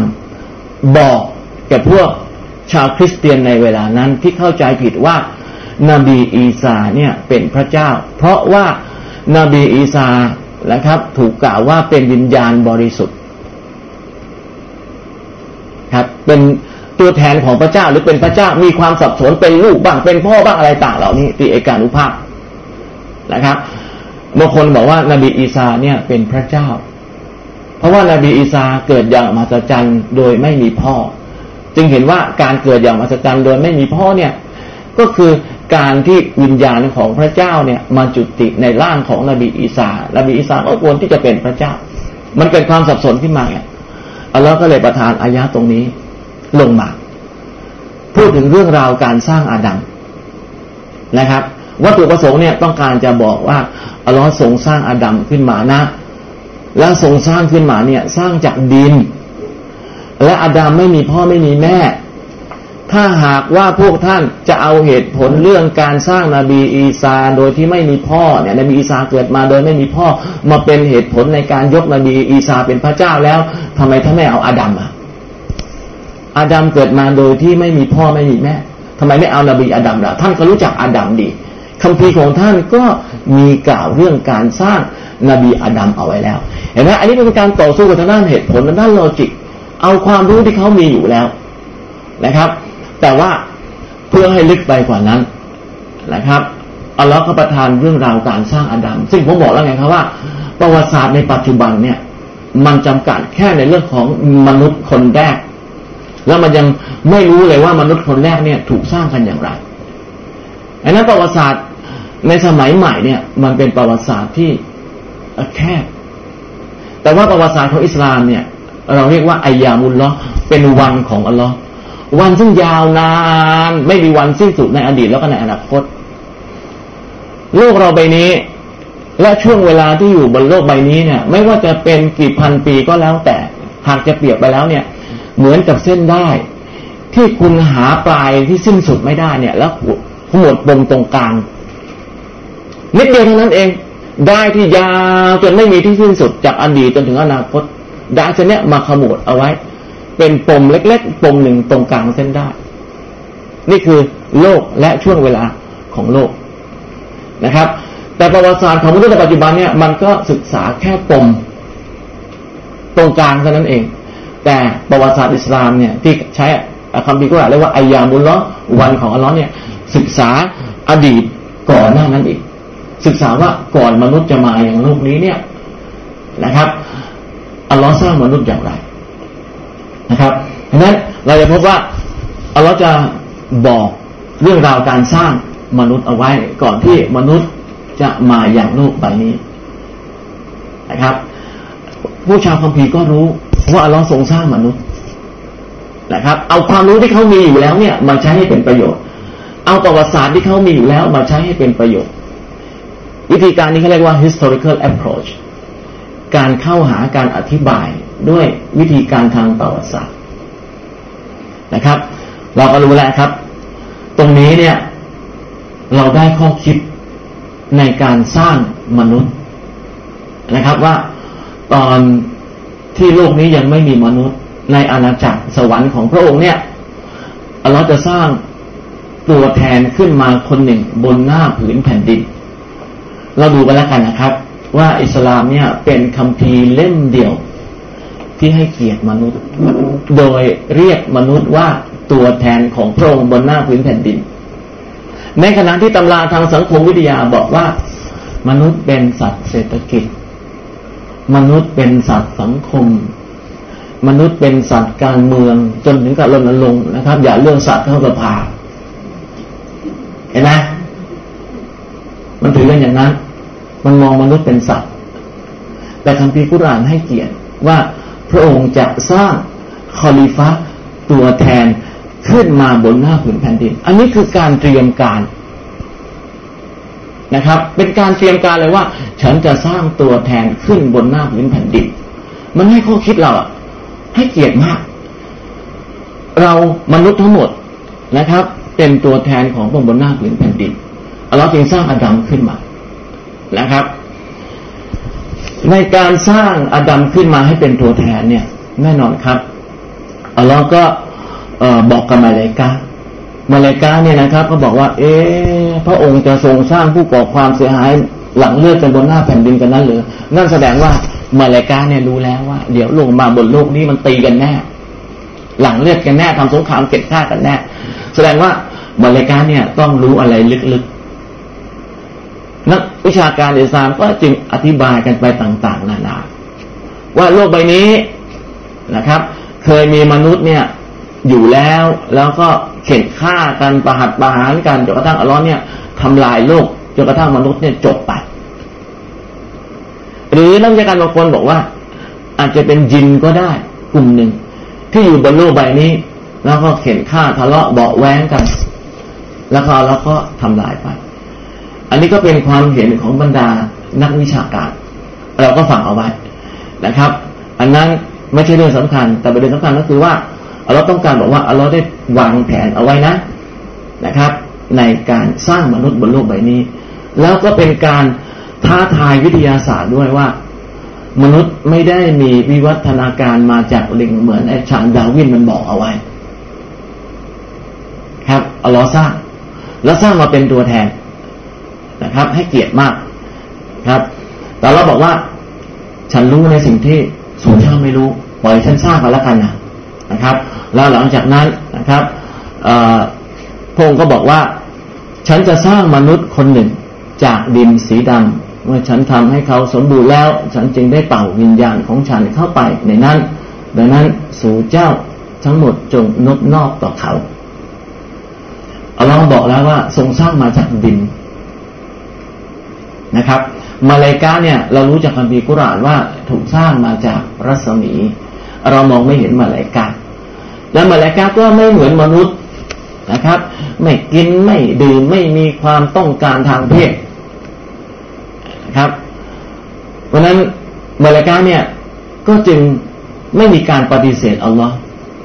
เพราะถ้าหากว่าไม่ต้องการผู้หญิงมาแต่งงานมันก็ไม่มีเรื่อง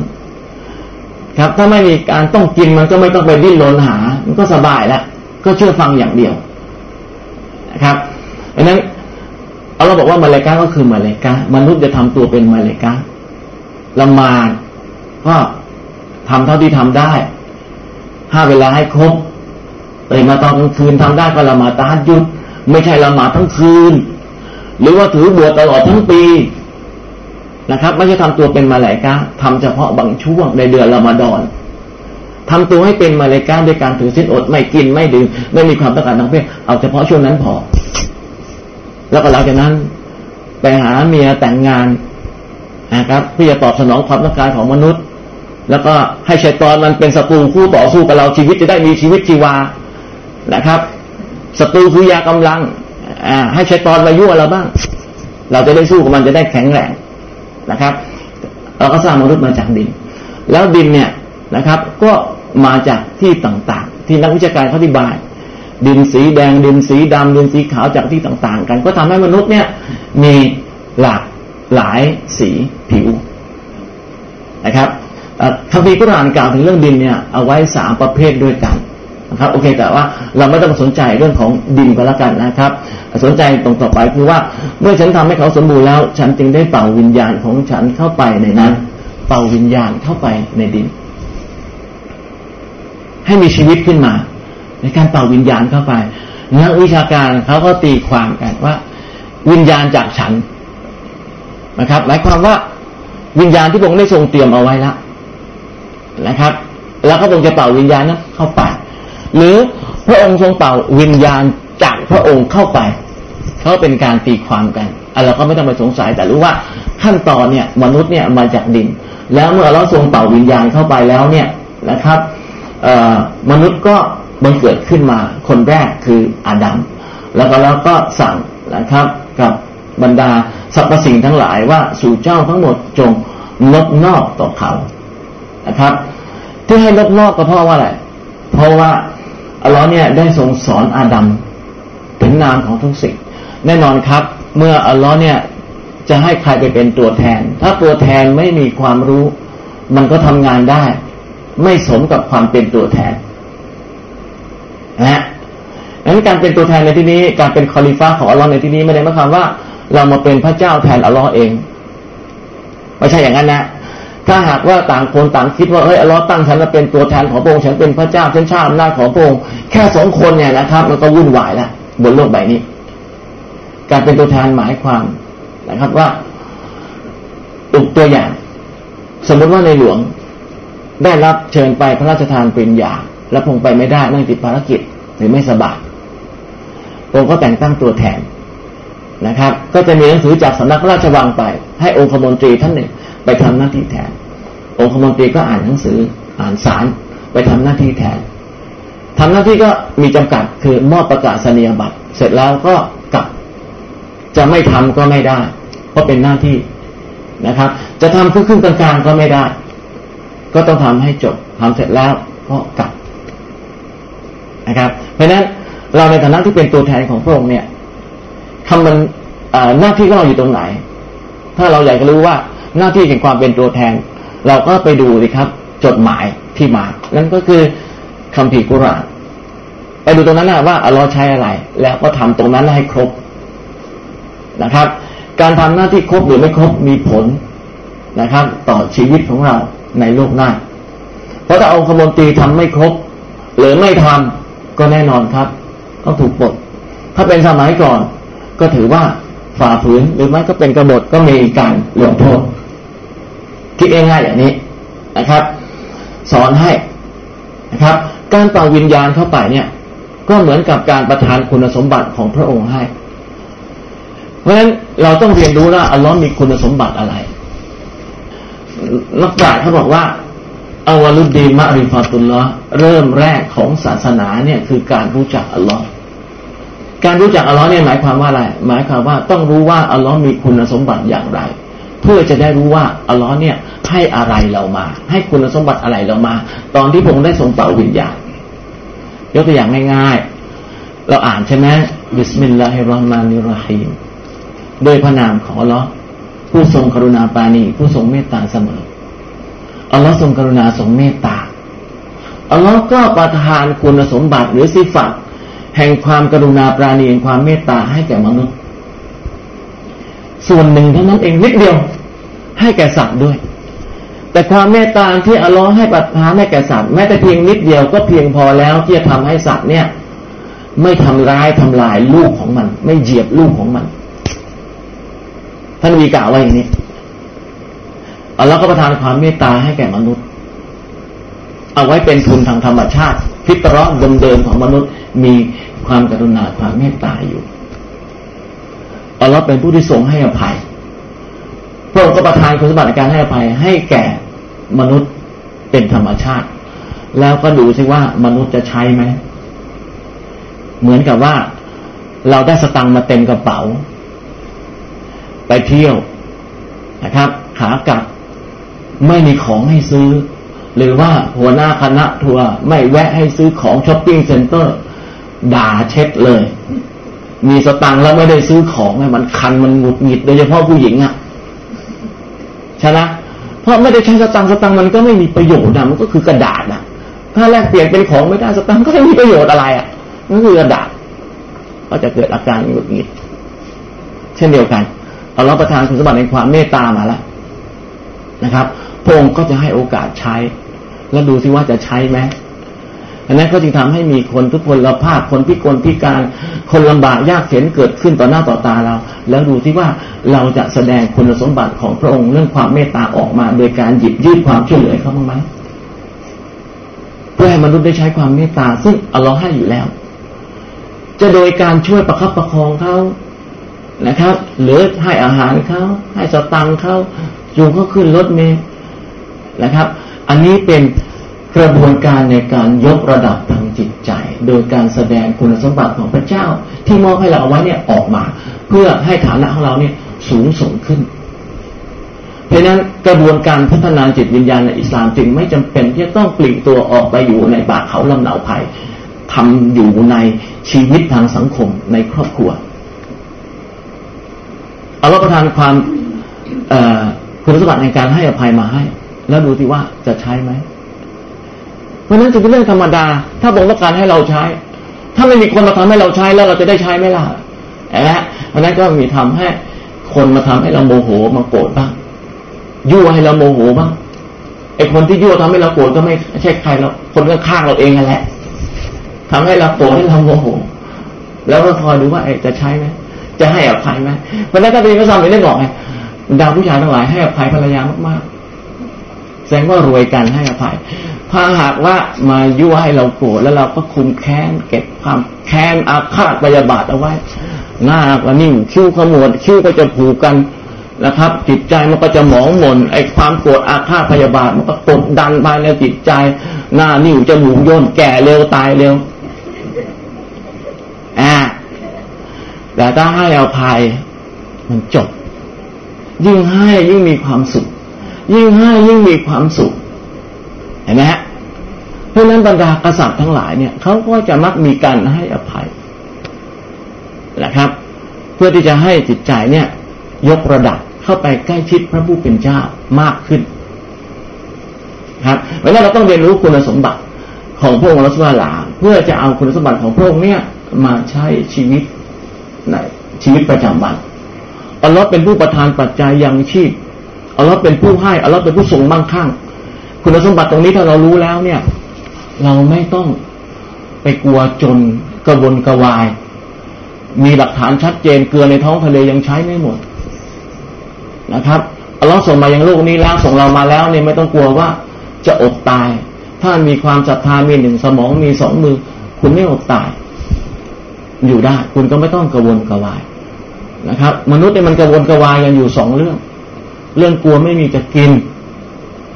ครับ กลัวจะไม่ปลอดภัยสองเรื่องนี้แหละแต่เพราะว่ากลัวจะไม่มีจะกินนะครับ มันก็ขนขวายนะครับ หากันสุจริตบ้างทุจริตบ้าง เพราะกลัวว่าจะไม่มีกิน ไปหาอะไรก็แล้วแต่มาห้อยคอหวังว่าจะคุ้มครองนะครับห้อยซะเต็มหน้าอกตกน้ำลงไปนะครับ ช่วยไม่ได้นะครับ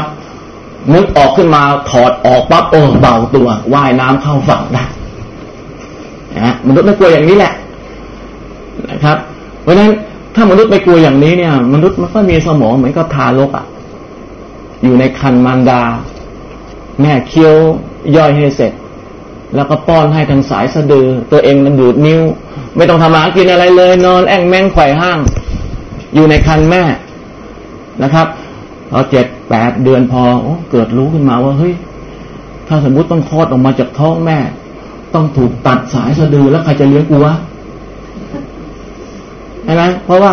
เมื่อก่อนนี้กินอาหารทางสายสะดือนะครับ แล้วออกไปแล้วนี่ใครจะคุ้มครองวะถ้าคนเราเนี่ยนะคิดอย่างนี้เหมือนก็เหมือนก็ทารกอะนะครับ แต่พอคลอดออกมาเราเห็นไหมทารกได้กินมากกว่าที่อยู่ในครรภ์ แม้ในปัจจุบันเนี่ยโอเคคลอดออกมาแล้วเนี่ยจะกินแบบทารกไหมกินทางสายเอาไหมเราก็ไม่เอาใช่ไหมฮะจะเป็นอาหารชั้นเลิศจะให้กินส้มตำน้ำส้มตำเม็ดอย่างเงี้ย กินมาเราก็ไม่กินเราก็อยากจะเคี้ยวใช่ไหมฮะอ่าเราได้พบเลยอาหารเยอะแยะลิสกีมากมาย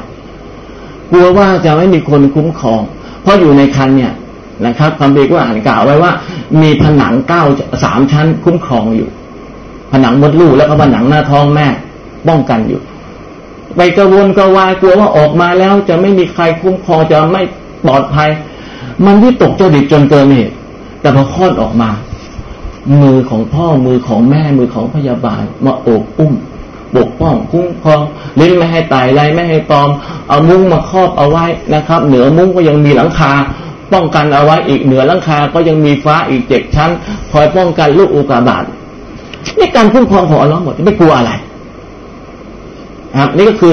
ตัวอย่างที่ต้องการจะยกให้เห็นว่าคัมภีร์กุรอานเนี่ย หยิบเอาเรื่องเหล่านี้นะนะครับ มาไว้ในการเรียกร้องเชิญชวนมนุษย์ให้มีความศรัทธามั่นในพระองค์เพียงแต่ว่าเราคิดไม่ถึงนะครับเมื่ออัลลอฮ์ได้ทรงสอนอาดัมนามของทุกสิ่ง หลังจากนั้นพระองค์ก็ได้ทรงนำมันเสนอต่อมาหลายการแล้วก็กล่าวว่าจงบอกฉันซึ่งชื่อของสิ่งเหล่านี้ถ้าสู่เจ้าแน่จริง บอกสิที่ฉันสอนกับอาดัมเนี่ย บอกมาเลย การสอนนามต่างๆ ก็คือการประทานความรู้ให้ เพราะฉะนั้นเนี่ยหลังสมัยอาดัมมา มนุษย์มีความรู้ตลอดเวลา ความรู้จะรับประทานให้สอนให้ไม่จบสิ้น เพราะว่าต้องการจะให้เป็นตัวแทนบนหน้าผืนแผ่นดินนี่ไงจึงได้สอนนามต่างๆ ซึ่งมาเลกานี่ไม่มีความรู้มาเลกานี่เอาเราสั่งให้ทำอะไรก็ทำอย่างนั้นแหละนะครับริเริ่มเองไม่เป็น ต้องรอคำบัญชานะครับ สั่งให้ทำให้ก้มกราบก็ต้องก้มกราบอยู่อย่างนั้นนะไม่เงยบอกให้เงยถึงยังเงยเห็นไหมเชื่อฟังถึงขนาดนั้น แต่เราถ้าหากว่ามีลูกน้องบอกให้ทำนู่นทำนี่แล้วก็ทำอย่างนั้นอย่างเดียวแล้วก็นั่งต่อเนี่ย เราก็คงบอกให้ไม่มีสมองไงมนุษย์ต้องมีสมอง มีความริเริ่มแต่มาเลก้าเนี่ย ไม่มีความริเริ่มนะครับแล้วเราคำบัญชามาแล้วก็ตอบว่ามหาบุรุษยิ่งแต่พงเราไม่มีความรู้อันใดนอกจากที่พงได้ทรงสอนเรามา แท้จริงพงเป็นผู้ที่ทรงรอบรู้ทรงปีชายานอาจารย์นพงศ์ก็บอกว่าอดัมจงบอกนามของสิ่งเหล่านี้กับพวกเขา เมื่ออดัมบอกถึงนามของสิ่งเหล่านั้นแล้วพงก็ประกาศว่า ฉันไม่ได้บอกสู่เจ้าหรือว่าฉันรู้ดียิ่งถึงสิ่งเป็นลับแห่งชั้นฟ้าทั้งหลายและแผ่นดิน ฉันรู้ถึงสิ่งที่สุดเจ้าเปิดเผย และที่สุดเจ้าปิดบัง อันนี้ก็เป็นการบอกเล่าเรื่องของการสร้างอาดัมขึ้นมาทำให้เราได้รู้ว่า มนุษย์เป็นสิ่งถูกสร้างที่ประเสริฐ โดยการที่เราได้ส่งประทานคุณสมบัติของพระองค์และก็ความรู้ให้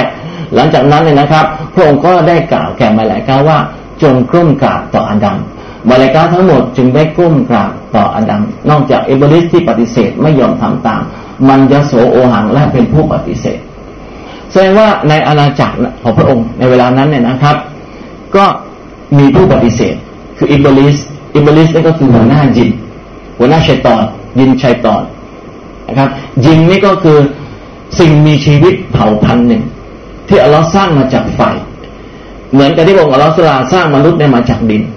และในหมู่มนุษย์เนี่ยก็มีทั้งคนดีและคนชั่ว ในหมู่ยินเนี่ยที่ถูกสร้างมาจากไฟเนี่ย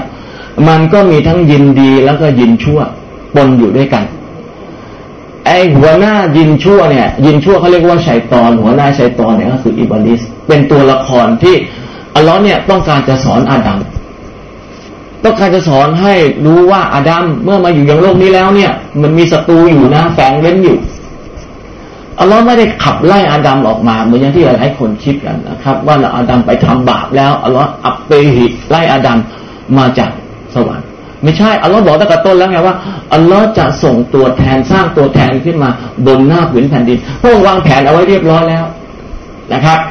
อันนี้ ให้มาลายกาเนี่ยกราบนบนอบต่ออาดัม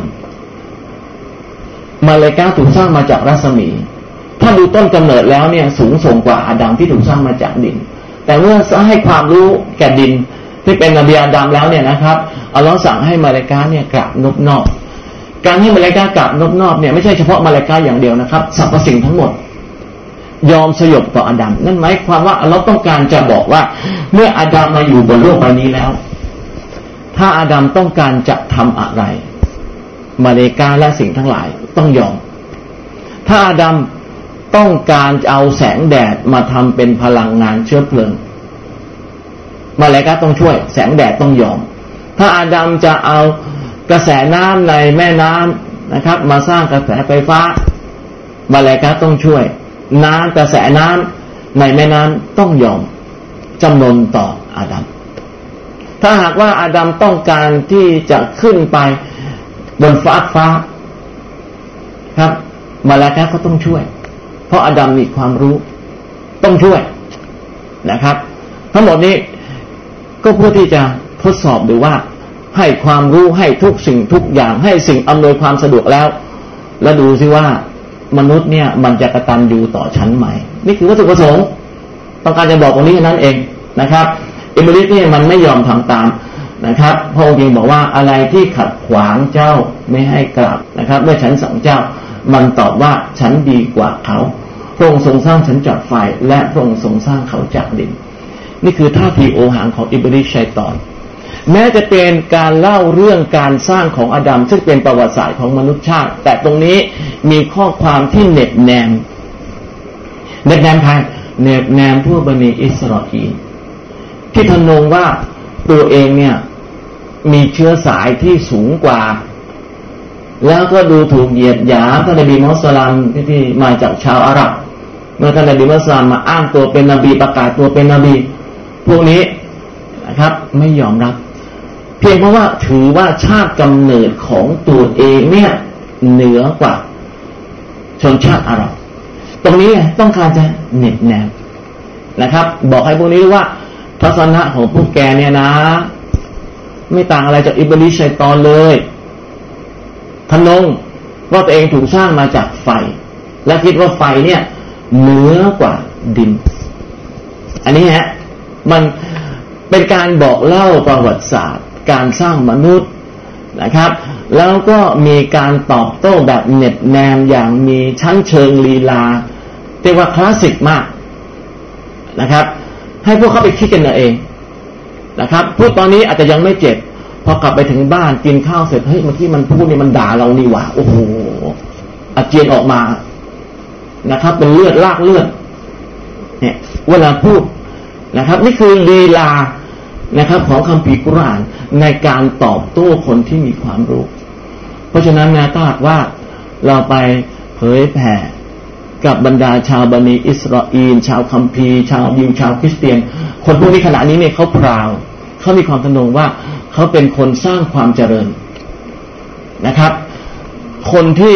ทำคอมพิวเตอร์ คนที่คิดจรวดคนที่คิดทฤษฎีอะไรต่างๆทางวิทยาศาสตร์ เป็นคนเชื้อสายชาวยูและชาวคริสเตียนก็ร่วมมือกับชาวยูพวกวันนี้อิสราเอลเหมือนกันแหละเพราะนั้นเขาจะมีความพนงในเรื่องความเจริญก้าวหน้าทางด้านวิทยาศาสตร์ ถ้าคุณไปพูดเขานะครับ คุณแต่งตัวมาลอกมาแลกมอมแมม พูดจาไม่เป็นภาษาคนพูดวิทยาศาสตร์แหละเขาไม่เป็นเขาไม่ฟังคุณหรอกครับมันต้องเหนือกว่าเขานะครับวัตถุประสงค์ตรงนี้ก็คือเพื่อให้มนุษย์เนี่ย ได้ปรับตัวสูงกว่ามาตรฐานที่เราได้ส่งวางเอาไว้ ในการที่ไปต่อสู้กับเขาคุณจะสู้กับเขาได้ครับเราดูพระองค์ตรัสว่าดังนั้นก็ลงไปจากที่นี่เพราะว่าที่นี่ไม่ใช่ที่สำหรับเจ้ามาทำโอหัง ก็แน่นอนครับ พระองค์สร้างอิบลิสสร้างทุกสิ่งทุกอย่างขึ้นมา เมื่อมันไม่เชื่อฟังอัลลอฮ์บอกว่า ก็อยู่ในบ้านฉันไม่ได้ ก็เหมือนกับเราอะถ้ามีคนใช้อยู่ ใช้คนใช้ทำอะไรแล้วมันไม่ทำตาม ก็บอกว่าก็ออกไปนอกไปไปทำที่อื่นนะครับ ออกไป แล้วก็เจ้าจะเป็นผู้ออยู่ในหมู่ผู้อัปยศนะครับ แต่อิบริสก็บอกว่าช่วยประวิงเวลาขอให้ฉันจนถึงวันที่พวกเขาฟื้นคืนชีพด้วยเถิดนะครับพระองค์บอกโอเค จะผ่อนผันเวลาให้ประวิงเวลาให้ นะครับ เพราะฉะนั้นเราจะเห็นได้ว่าอัลลอฮ์เนี่ยได้เตรียมแผนให้ท่านนบีอันดามอะลัยฮิสลามที่เป็นบิดามนุษยชาติเนี่ยนะครับ มาอยู่บนโลกนี้ และก็สร้างสถานการณ์จำลองเอาให้รู้ว่า ต่อไปเนี่ยมันจะมีคนที่โอหังต่อฉันบนโลกใบนี้ เจ้าจะต้องเหนือกว่ามัน ความรู้เจ้าบางทีอาจจะสู้ไม่ได้ แต่ว่ามันมีเครื่องมืออีกอย่างหนึ่งคือความศรัทธา ต้องการที่จะสอนมนุษย์เอาเรื่องราวของนบีอาดัมเนี่ยนะครับ มาสอนมนุษย์นะครับ แล้วตรงนั้นก็บอกให้เราได้รู้ว่า แม้อิบลิชัยตอนเนี่ยที่มันโอหังต่อร้อเนี่ย มันขอต่อร้ออัลลอฮ์ยังให้อะยังตอบสนองให้อะแล้วทำไมเราที่เป็นผู้ศรัทธานะครับ เราวิงวอนขออัลลอฮ์จะไม่ให้นะครับ มันกล่าวว่าเนื่องจากเนี่ยอาดัมเนี่ยได้ทำให้ฉันหลงทางไป ทีนี้ฉันจะซุ่มคอยพวกเขาตามทางที่เที่ยงตรงของพระองค์ ฉันจะจู่โจมใส่พวกเขาทุกด้านนะครับ ทั้งด้านหน้าด้านหลังด้านขวาด้านซ้ายพวกเขา แล้วคงจะไม่พบว่าส่วนใหญ่ของพวกเขาเป็นผู้กระตันอยู่ คือบอกง่ายๆว่า แล้วคอยดูแล้วกัน ถ้าพระองค์ปล่อยฉันมาอย่างลูกนี้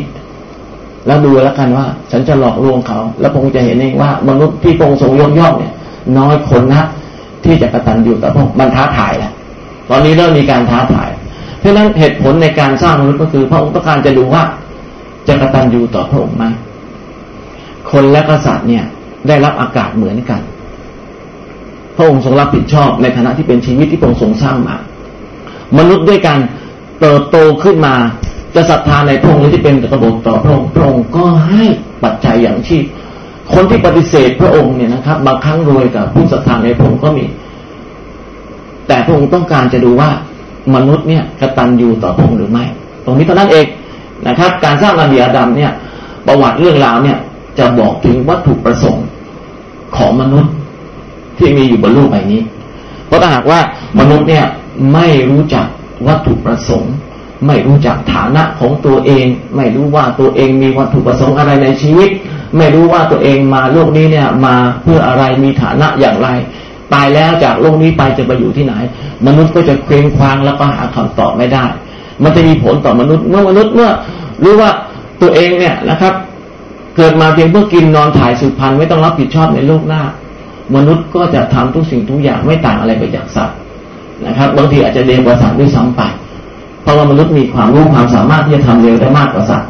พงค์บอกว่างั้นออกไปจากที่นี่นะครับอย่าอพยพแล้วก็ถูกตะเพิดจงรู้ด้วยว่าฉันจะทำให้นรกเต็มไปด้วยพวกเจ้า และทุกคนที่ปฏิบัติตามเจ้า อันนี้ก็บอกเอาไว้เลยว่าอนาคตของเอง ในฐานะที่เป็นชัยตอนเป็นกบฏต่อฉันเนี่ยนะครับ ที่สุดท้ายก็คือไฟนรกนะครับ มันถูกสร้างมันจากไฟ แล้วมันก็จะกลับไปสู่ไฟนะครับเราก็กล่าวว่าอาดัมเอ๋ยเจ้าและผู้ของเจ้าจงพำนักอยู่ในสวนสวรรค์ แล้วก็จงกินแล้วก็สิ่งที่อยู่ในนั้นนะครับตามความพอใจเจ้าทั้งสอง จงอย่าเข้าใกล้ต้นไม้ต้นนี้ไม่เช่นนั้นเจ้าทั้งสองจะกลายเป็นผู้ละเมิดนั่นหมายความว่าอัลลอฮ์เนี่ยสร้างอาดัมขึ้นมาแล้ว แล้วก็จะเป็นตัวแทนของพระองค์บนหน้าพื้นแผ่นดินเนี่ย จะมาลำพังคนเดียวเนี่ย ใครจะหุงข้าวให้อาดัมใครจะรีดผ้าใครจะหาเสื้อผ้าอะไรให้อาดัมวันนั้นก็จำเป็นจะต้องมีคนมาช่วยนะครับ ก็หาคู่ครองให้โดยการสร้างผู้หญิงขึ้นมานะครับ ชื่อว่าฮาวาหรือว่าอิฟ การสร้างก็สร้างมาจากชีวิตเนี่ยว่าเราอ่านคุตบานิกาฟังคุตบานิกาเขาจะอ่านว่า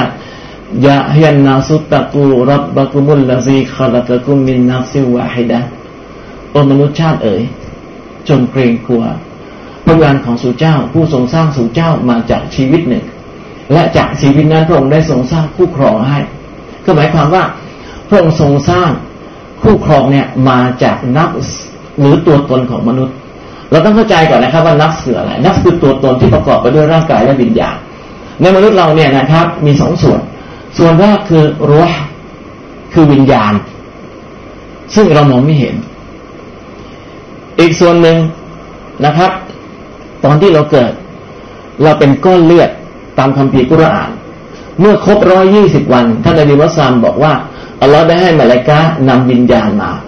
แล้ววิญญาณเข้ามาผสมกับก้อนเลือด นะครับ เมื่อตอนเราอยู่ในคันบรรดาร้อยี่สิบวัน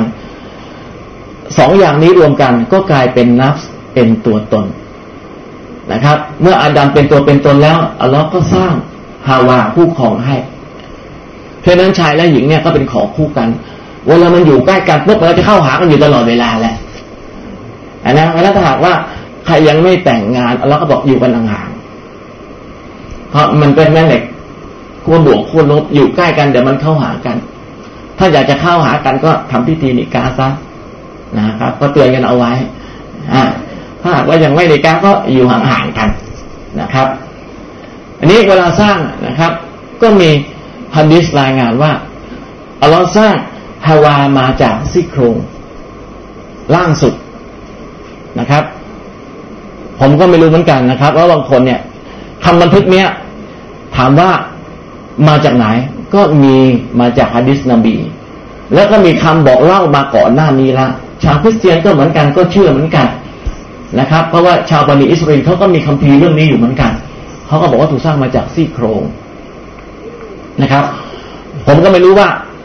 ซี่โครงผู้ชายอะลูกหลานอาดัมเนี่ยเท่ากันหรือเปล่า ทั้งสองซี่ใครไปดูพิพิธภัณฑ์โครงกระดูกก็ช่วยนับด้วยนะว่า ผู้ชายแล้วว่ามีกระดูกซี่โครงครบทั้งสองข้างเท่ากันหรือเปล่า ผมยังไม่เคยศึกษาเรื่องนี้ตัทีนะแต่นักวิชาการโบราณเขาบอกว่า ที่บอกว่าสร้างจากซี่โครงเนี่ย ก็ต้องการจะบอกให้ผู้ชายได้รู้ว่า พระองค์สร้างผู้หญิงมา ให้มีคุณสมบัติงองงองอนงอนอ่าผู้ชายก็มีหน้าที่ต้องบริหารความงอความงอน จะไปดัดซี่โครงให้มันตรงเป็นไปไม่ได้หักนบีบอกว่าถ้าไปดัดซี่โครงให้มันตรงแหละผู้หญิงอะก็หมายถึงว่าแตกหักคือการหยาบ เพราะนั้นหน้าที่ก็คือบริหารความงอความงอนเข้าเอาไว้นะครับ อันนี้ก็เป็นธรรมชาติของมนุษย์นะครับ ก็เราบอกว่าเมื่อสร้างคู่ครองขึ้นมาแล้วก็ตามสบายนะต้นไม้เรามีเยอะแยะผลไม้มากมายกินตามสบาย แต่ว่าขอได้ไหมต้นไม้ต้นหนึ่ง อย่าเข้าใกล้ครับ การบอกว่าอย่าเข้าใกล้เนี่ย เป็นที่มาของการออกกฎหมายอิสลาม ว่าเวลาอิสลามจะออกกฎหมายเนี่ยจะห้ามเข้าใกล้ อย่างเช่น ห้ามการผิดปล่าห้ามการเข้าใกล้ประเวณีไม่ได้บอกว่าห้ามผิดประเวณีห้ามเข้าใกล้การผิดประเวณีตีรั้วไว้เลยนะครับ รอบเอาไว้ก่อนก่อนที่จะมาถึงตรงนั้น แต่ว่าอดัมเนี่ยนะครับ เมื่ออยู่กับฮาวาเรือนกินผลมงผลไม้กันเสร็จตามเรียบร้อยแล้วครับต่อมาเนี่ยทั้งสองนี่ถูกล่อลวง นะครับ ถ้าไปเข้าใกล้ต้นไม้นั้น แล้วก็เสร็จแล้วเมื่อเข้าไปใกล้ไงนะครับ มาทั้งสองก็บอกล่อลวงนะครับ ไม่กินผลไม้นะครับ แต่ต่อมามารร้ายได้หลอกลวงทั้งสองด้วยต้นไม้นั้น และได้นำเขาทั้งสองออกจากสภาพที่เคยอยู่ และเราได้ประกาศว่าเจ้าทั้งสองจงไปจากที่นี่ เจ้าต่างเป็นศัตรูกัน และเจ้าจะมีที่พักและปัจจัยอย่างชีพในโลกนี้ช่วงระยะเวลาหนึ่งคืออาดัมเนี่ยนะครับ ไปเชื่อ อิบลิสนะครับ มันแนะนำบอกว่าที่พระเจ้าไม่ให้ใกล้ต้นไม้เนี่ย ก็เพราะว่า เดี๋ยวท่านจะไปกินต้นผลไม้ต้นนั้นแล้ว อายุจะยืนเป็นมาลาอิกาอัลลอฮ์กลัวว่าท่านจะเป็นมาเลกาเป็นนั้นเลยนะครับ มนุษย์เนี่ย มันก็อยากจะมีอายุยืนด้วยกันทั้งนั้นแหละทุกวันนี้ก็เหมือนกันแหละนะครับ พอมีสตังค์แล้วอยากอายุยืน ซื้อยาอายุวัฒนะ ราคาแพงๆมากินใช่ไหมอะอยากจะมีอายุยาวไงนะครับ ก็หลงเชื่อเบอร์ดิชัยตอนแล้วก็กินนะครับ ผลไม้เข้าไปนะครับ ทางคริสเตียนเขาก็มีตำนานเล่ากันว่านะครับฮาวาเนี่ยกินเข้าไปก่อนกลืนเอื๊อกลงไปเรียบร้อยแล้วอาดัมกินเข้าไปแล้วนะครับแอปเปิ้ลยังติดอยู่ตรงคออึกอักอึกอักนึกเราได้ว่าเราห้ามเอาไว้เอากินไปแล้วนี่ติดอยู่ตรงคอนะครับจะกืนก็ไม่เข้าจะคายก็ไม่ออก เลยผู้ชายก็เลยมี ลูกกระเดี่ยวเขาเรียกว่าอาดัมแจะเปิลติดเยอะทางทุกวันนี้เป็นตำนานของชาวคริสเตียนนะครับ ต่อไปนะครับตอนนี้ก็เป็นการบอกว่าชัยตอนกระซิบล่อลวงคนทั้งสองเพื่อที่ว่ามันจะได้เปิดเผยส่วนที่พึงละอายของคนทั้งสองที่ถูกปิดบังไว้จากกันและกัน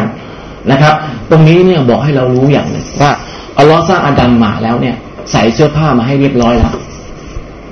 เห็นไหมฮะใส่เสื้อผ้ามาให้เรียบร้อยแล้ว แล้วก็ประทานคุณสมบัติแห่งความละอาย ให้แก่คนทั้งสอง โดยใส่เสื้อผ้าให้นะครับแล้วก็มาได้ชัยตอนเนี่ยนะครับ มันก็ล่อลวงนะครับจนกระทั่งทั้งสองเนี่ยนะครับ เพียงพัมแล้วก็ตกอยู่ใต้แผนการล่อลวงนะครับ เสื้อผ้าหลุดลุ่ยหลุดออกจากกันนะครับ หลุดออกจากร่าง ก็อธิบายได้ง่าย ๆนะครับ ถ้าผู้ชายผู้หญิงอยู่ด้วยกันตามลำพัง นะครับเพราะฝ่าฝืนคำบัญชาของพระเจ้า เดี๋ยวพอไฟดับผ้าก็หลุดนะครับ อันนี้อาดัมกับฮาวาเนี่ย พอเสื้อผ้าเปิดเผยขึ้นมาปุ๊บเนี่ย เกิดความละอายขึ้นมา เพราะนั้นความละอายจึงเป็นธรรมชาติดั้งเดิมของมนุษย์อัลลอฮ์ประทานเสื้อผ้าให้แก่มนุษย์ แต่ไม่ได้ประทานให้แก่สัตว์แต่ให้สัตว์มีขนเป็นเสื้อผ้า แต่ สัตว์เนี่ยถึงแม้จะมีขนสั้นขนยาวนะครับหมีขั้วโลกหมาขั้วโลกเนี่ยขนยาวเพราะว่าอากาศหนาวถ้าหากว่าหมีหรือว่าหมาในแอฟริกาขนมันสั้นเพราะอากาศร้อนนะครับ เสื้อผ้าของสัตว์เนี่ยก็สั้นยาวแตกต่างกันไปนะครับ แต่ว่าสัตว์ทั้งหลายไม่ว่าหมีไม่ว่าหมาเนี่ย เดินแก้ผ้าถุงเทงโชว์นมโชว์ก้นอยู่นั่นคือสัตว์แต่มนุษย์มีเสื้อผ้าปกปิดเอาไว้ให้ เพราะฉะนั้นใครก็แล้วแต่มนุษย์คนใดก็แล้วแต่ ถ้าหากว่ามาเปิดอกเปิดสะดือโชว์เนื้อหนังมังสาเนี่ยเข้าใจว่าไม่มีความละอาย เพราะว่ามีความละอายก็ไม่แตกต่างอะไรจากสัตว์ แล้วก็ชัยตอนมันก็บอกแล้วไงว่ามันพยายามล่อลวงอาดัมลูกหลานของอาดัมเนี่ยนะครับจนทั้งวันสิ้นโลก จนทุกวันนี้มันถึงได้มีแฟชั่นต่างๆ มากมายนะครับ แฟชั่นชุดอาบน้ำเอาหมามานุ่งผ้า แต่ว่าคนจูงหมานี่แก้ผ้าเดินกันนะครับ อันนี้ก็เป็นสิ่งที่ มีการหลอกลวงอยู่ตลอดเวลาตามคำที่คัมภีร์กุรอานได้กล่าวไว้ อันนี้อาดัมกับฮาวาเนี่ยนะครับ รู้ตัวว่าผิด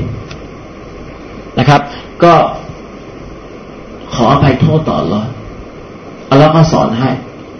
กล่าวว่าربنا ظلمنا أنفسنا وإن لم تغفر لنا وترحمنا لنكونن من الخاسرين นะครับ ความหมายคือว่าข้าแต่พระผู้อภิบาลของเรา เราได้กระทำผิดกับตัวของเรา ถ้าพระองค์ไม่ทรงให้อภัยแก่เราแล้ว และไม่ทรงเมตตาเรา เราก็จะต้องกลายเป็นผู้ที่ขาดทุนอย่างแน่นอนคำว่าซลัมนาอธรรมเนี่ยมันมีความหมายอย่างหนึ่งในหลาย ๆ ความหมาย คือการวางเอาไว้ผิดที่ เช่นหม้อข้าวเนี่ยมันมีฝาหม้อข้าวอยู่ ฝาหม้อข้าวมันควรจะอยู่บนหม้อบนหม้อข้าวใช่ไหมหมวกคนจะอยู่บนหัวคนแต่ถ้าหากว่าคนเอาฝาหม้อข้าวมาวางไว้บนหัว แล้วก็เอาหมวกไปวางไว้บนฝามันหม้อข้าว อันนี้เขาเรียกว่าความอาธรรมการวางผิดที่นะครับ มันก็ทำให้ดูตลกนะครับ อาดัมเนี่ยวางตัวผิดที่ ต้นไม้มีเยอะแยะให้กินผลไม้ แต่ว่าเอาตัวมาวางเอาไว้ ใกล้ๆต้นไม้ที่เราส่งห้าม ตรงนี้ทำให้เราได้บทเรียนว่า อะไรที่เราส่งห้าม อย่าเข้าใกล้เลิกงานแล้ว สิ่งที่เราควรจะเอาตัวไปวางเอาไว้ คือบ้าน ครอบครัว ลูกเมีย วางตัวไว้ใกล้ๆลูกใกล้ๆเมียปลอดภัย เชื่อผม อ่า แต่ว่าคุณเอาตัวคุณไปวางไว้ที่คาราโอเกะไปวางไว้ที่ผับไปที่บาร์เดี๋ยวมีเรื่อง คุณวางตัวผิดที่เองเห็นไหมอ่า โอเค อาดัมก็กล่าวถ้อยคำนั้นแล้วอาดัมอัลลอฮฺสุลาก็รับการสำนึกผิด เพราะอาดัมเนี่ย ไม่ได้ฝ่าฝืนโอหังเหมือนกับอิบลิสโดยตรงต่ออัลลอฮ์อิบลิสมันโดยตรงเลยอะแต่อาดัมเนี่ยนะครับ ถูกอิบลิสล่อลวงนะครับดังนั้นอัลลอฮ์ต้องการให้รู้ว่านี่ไงอาดัมจำเอาไว้ก่อนที่ฉันจะส่งเจ้ามาอย่างโลกใบนี้เนี่ย เจ้ามีศัตรูแล้วแล้วเมื่อเจ้าทำผิดนะครับ ฉันก็รับการขออภัยโทษถ้าหันมาหาฉัน ฉันก็ยินดีจะรับการอภัยโทษ แต่ว่าฉันจะต้องทดสอบสู่เจ้า ฉันก็ต้องส่งเจ้าไปพร้อมกับอิบลิส และก็เจ้าทั้งสองเนี่ย ก็จะเป็นศัตรูกันไปจนถึงวันสิ้นโลก และอิบลิสมันก็จะทำหน้าที่ของมันนะครับ หลังนั้นก็บอกว่าหลังไปจากที่แล้วถ้ามีทางนำจากฉันมาอย่างเจ้า คือมีศาสนาจากฉันมาอย่างเจ้าแล้วผู้ใดปฏิเสธนะครับ ทางนำของฉันพวกเขา ผู้ใดปฏิบัติตามทางนำของฉัน พวกเขาก็จะไม่มีความหวาดกลัว และพวกเขาจะไม่ระทมนะครับ แต่ถ้าผู้ใดปฏิเสธและกล่าวเท็จต่ออายะทั้งหลายของเรา พวกเขาก็คือสหายของฝ่ายที่พวกเขาจะพำนักอยู่ในนั้นตลอดกาลหลังจากนั้นผมได้ส่งบัญชาว่าเจงลงไปสู่เจ้าจะเป็นศัตรูต่อกัน คือหมายถึงว่าสู่เจ้านะครับ คืออดัมกับฮาวามนุษย์ฝ่ายหนึ่ง กับมันร้ายชัยตอนอีกฝ่ายหนึ่ง จะเป็นศัตรูต่อกัน ผ่นดินจะเป็นที่อยู่อาศัยสำหรับสู่เจ้าช่วระยะเวลาหนึ่ง และที่นั่นสู่เจ้าจะรับปัจจัยอย่างชีพพระองค์ตรัสว่าที่นั่นสู่เจ้าจะมีชีวิต และที่นั่นสู่เจ้าจะตาย และที่นั่นสู่เจ้าจะถูกนำออกมา อันนี้ก็มีเรื่องราวที่กล่าวว่าในฮะดีษนะครับ ว่านาบีอาดัมเนี่ยถูกสร้างในวันศุกร์ถูกส่งมาอย่างโลกนี้ในวันศุกร์เป็นฮะดีษของบุคคารีนบีอาดัมเนี่ยนะครับ ลงมาพร้อมกับหินดำแล้วก็นำเอาเมล็ดพันธุ์พืชจากสวรรค์ลงมาด้วย อันนี้ก็เป็นคำบอกเล่าใน ฮะดีสนะครับ มีบันทึกคำบอกเล่าถึงสถานที่แห่งแรกที่อาดัมลงมาอย่างโลกนี้ เช่นบริเวณที่เรียกว่าดีนา ระหว่างมักกะกับตออีฟบางคนก็อ้างว่าอาดัมเนี่ยลงมาที่อินเดีย ส่วนฮาวาเนี่ยลงมาที่ยิดดานะครับ และอิบลิสก็ลงมาที่โบติสติมานที่ในอิรักงูลงมาที่อิสฟาฮานอะตรงนี้นะครับการงูเนี่ยนะครับเป็นสัญลักษณ์ของมารร้ายชัยตอนที่กล่าวเอาไว้ในคัมภีร์ไบเบิลที่นั้น นักวิชาการมุสลิมนะครับ ในช่วงต้นๆเนี่ยก็แน่นอนครับได้รับอิทธิพลความเชื่อของพวกบันิอิสราเอลเพราะเขามีเรื่องราวเหล่านี้อยู่แล้ว แล้วก็พวกบันิอิสราเอลเนี่ยเมื่อเข้ามาอยู่ในนครมาดีนาเนี่ยเขาก็พยายามเผยแพร่ศาสนาของเขาแล้วชาวอาหรับนะครับ บางคนเนี่ยก็คอยตามแล้วก็เข้ารับศาสนายูดายเข้ารับศาสนาคริสต์ก็ทำให้มีชาวอาหรับเนี่ยนับถือทั้งศาสนายูดายแล้วก็ศาสนาคริสต์ในสมัยของท่านนบีมุฮัมมัดสุลต่านด้วย นะครับ บางคนก็อ้างว่าอาดัมเนี่ยลงมาที่เนินเขาสฟา แล้วก็ฮาวาลงมาที่เนินเขามาราวะ อันนี้ก็เป็นฮะดีสนะครับเกี่ยวกับการสร้างอาดัมนะครับซึ่งในนี้ก็นักวิชาการมุสลิมก็ศึกษาไว้ แต่ว่าไม่ได้ฟันโทลงไปว่าอาดัมต้องลงมาที่นั่นต้องลงมาที่นี่นะครับเพียงแต่ว่าเก็บเป็นหลักฐานเอาไว้เองว่า เออมีคนเคยพูดเรื่องนี้เกี่ยวกับนบีอาดัมเอาไว้ นะครับ เผื่อว่าในวันข้างหน้ามันอาจจะเป็นประโยชน์บ้างก็ไม่ปฏิเสธเสียทีเดียว โอเคครับ เรื่องราวของประวัตินบีอาดัมมนุษย์คนแรกที่เป็นบิดาของมนุษยชาติทั้งหมดและผู้ครองท่านคือฮาวานะครับ ก็คงจะว่างเท่านี้เราก็ได้รู้ภูมิหลังนะครับ ที่มาของการประทานอายะว่าประทานลงมาหนึ่งเพื่อบอกว่าถ้าท่านจะถือว่าพระเยซูเป็นพระเจ้าเพียงเพราะว่าพระเยซู กำเนิดมาโดยไม่มีพ่อแต่มีแม่ทำไมไม่เอานบีอาดัมล่ะเป็นพระเจ้าเพราะนบีอาดัมถูกสร้างมาโดยไม่มีพ่อไม่มีแม่ประการที่สองนะครับ ก็ต้องการจะเน็บแนมนะครับ บรรดาบันิอิสราเอลนะครับ ที่ทำลงในเผ่าพันธุ์ของตัวเองว่าเป็นเผ่าพันธุ์ที่เหนือกว่าเผ่าพันธุ์อื่น ๆ แล้วก็ดูถูกเผ่าพันธุ์ชาวอาหรับนะครับ นี่ก็คือวัตถุประสงค์และบทเรียนที่เราได้รับในการเรียนรู้นะครับ โอเคมีข้อมูลทางวิทยาศาสตร์มาว่าผู้ชายมีซี่โครงข้างหนึ่งสิบสองซี่อีกข้างหนึ่งสิบสามซี่หายไปหนึ่งซี่เป็นข้อมูลทางวิทยาศาสตร์นะครับ อันนี้ก็ได้มา ก็ไปเช็คดูว่าที่ข้อซี่โครงหายไปเนี่ยเพราะว่ารถซิ่งแล้วก็ล้มซี่โครงหักไปซี่หนึ่งแล้วล่ะแต่ก็เป็นข้อมูลที่น่าฟังนะนะครับ เพราะว่ามันมีพื้นฐานอยู่ แล้วก็ผู้หญิงเนี่ย มีเท่ากันทั้งสองข้างก็ฝากไปคำคืนในคืนนี้ด้วยกันนะครับ ว่าโอเคเองเนี่ยเท่ากันหรือเปล่าโอเค ครับเป็นข้อมูลที่ดีนะครับ เป็นข้อมูลทางวิทยาศาสตร์ โอเคครับ วันนี้ผมเกินเวลามาแปดนาทีสิบสองวินาทีขณะนี้นะครับ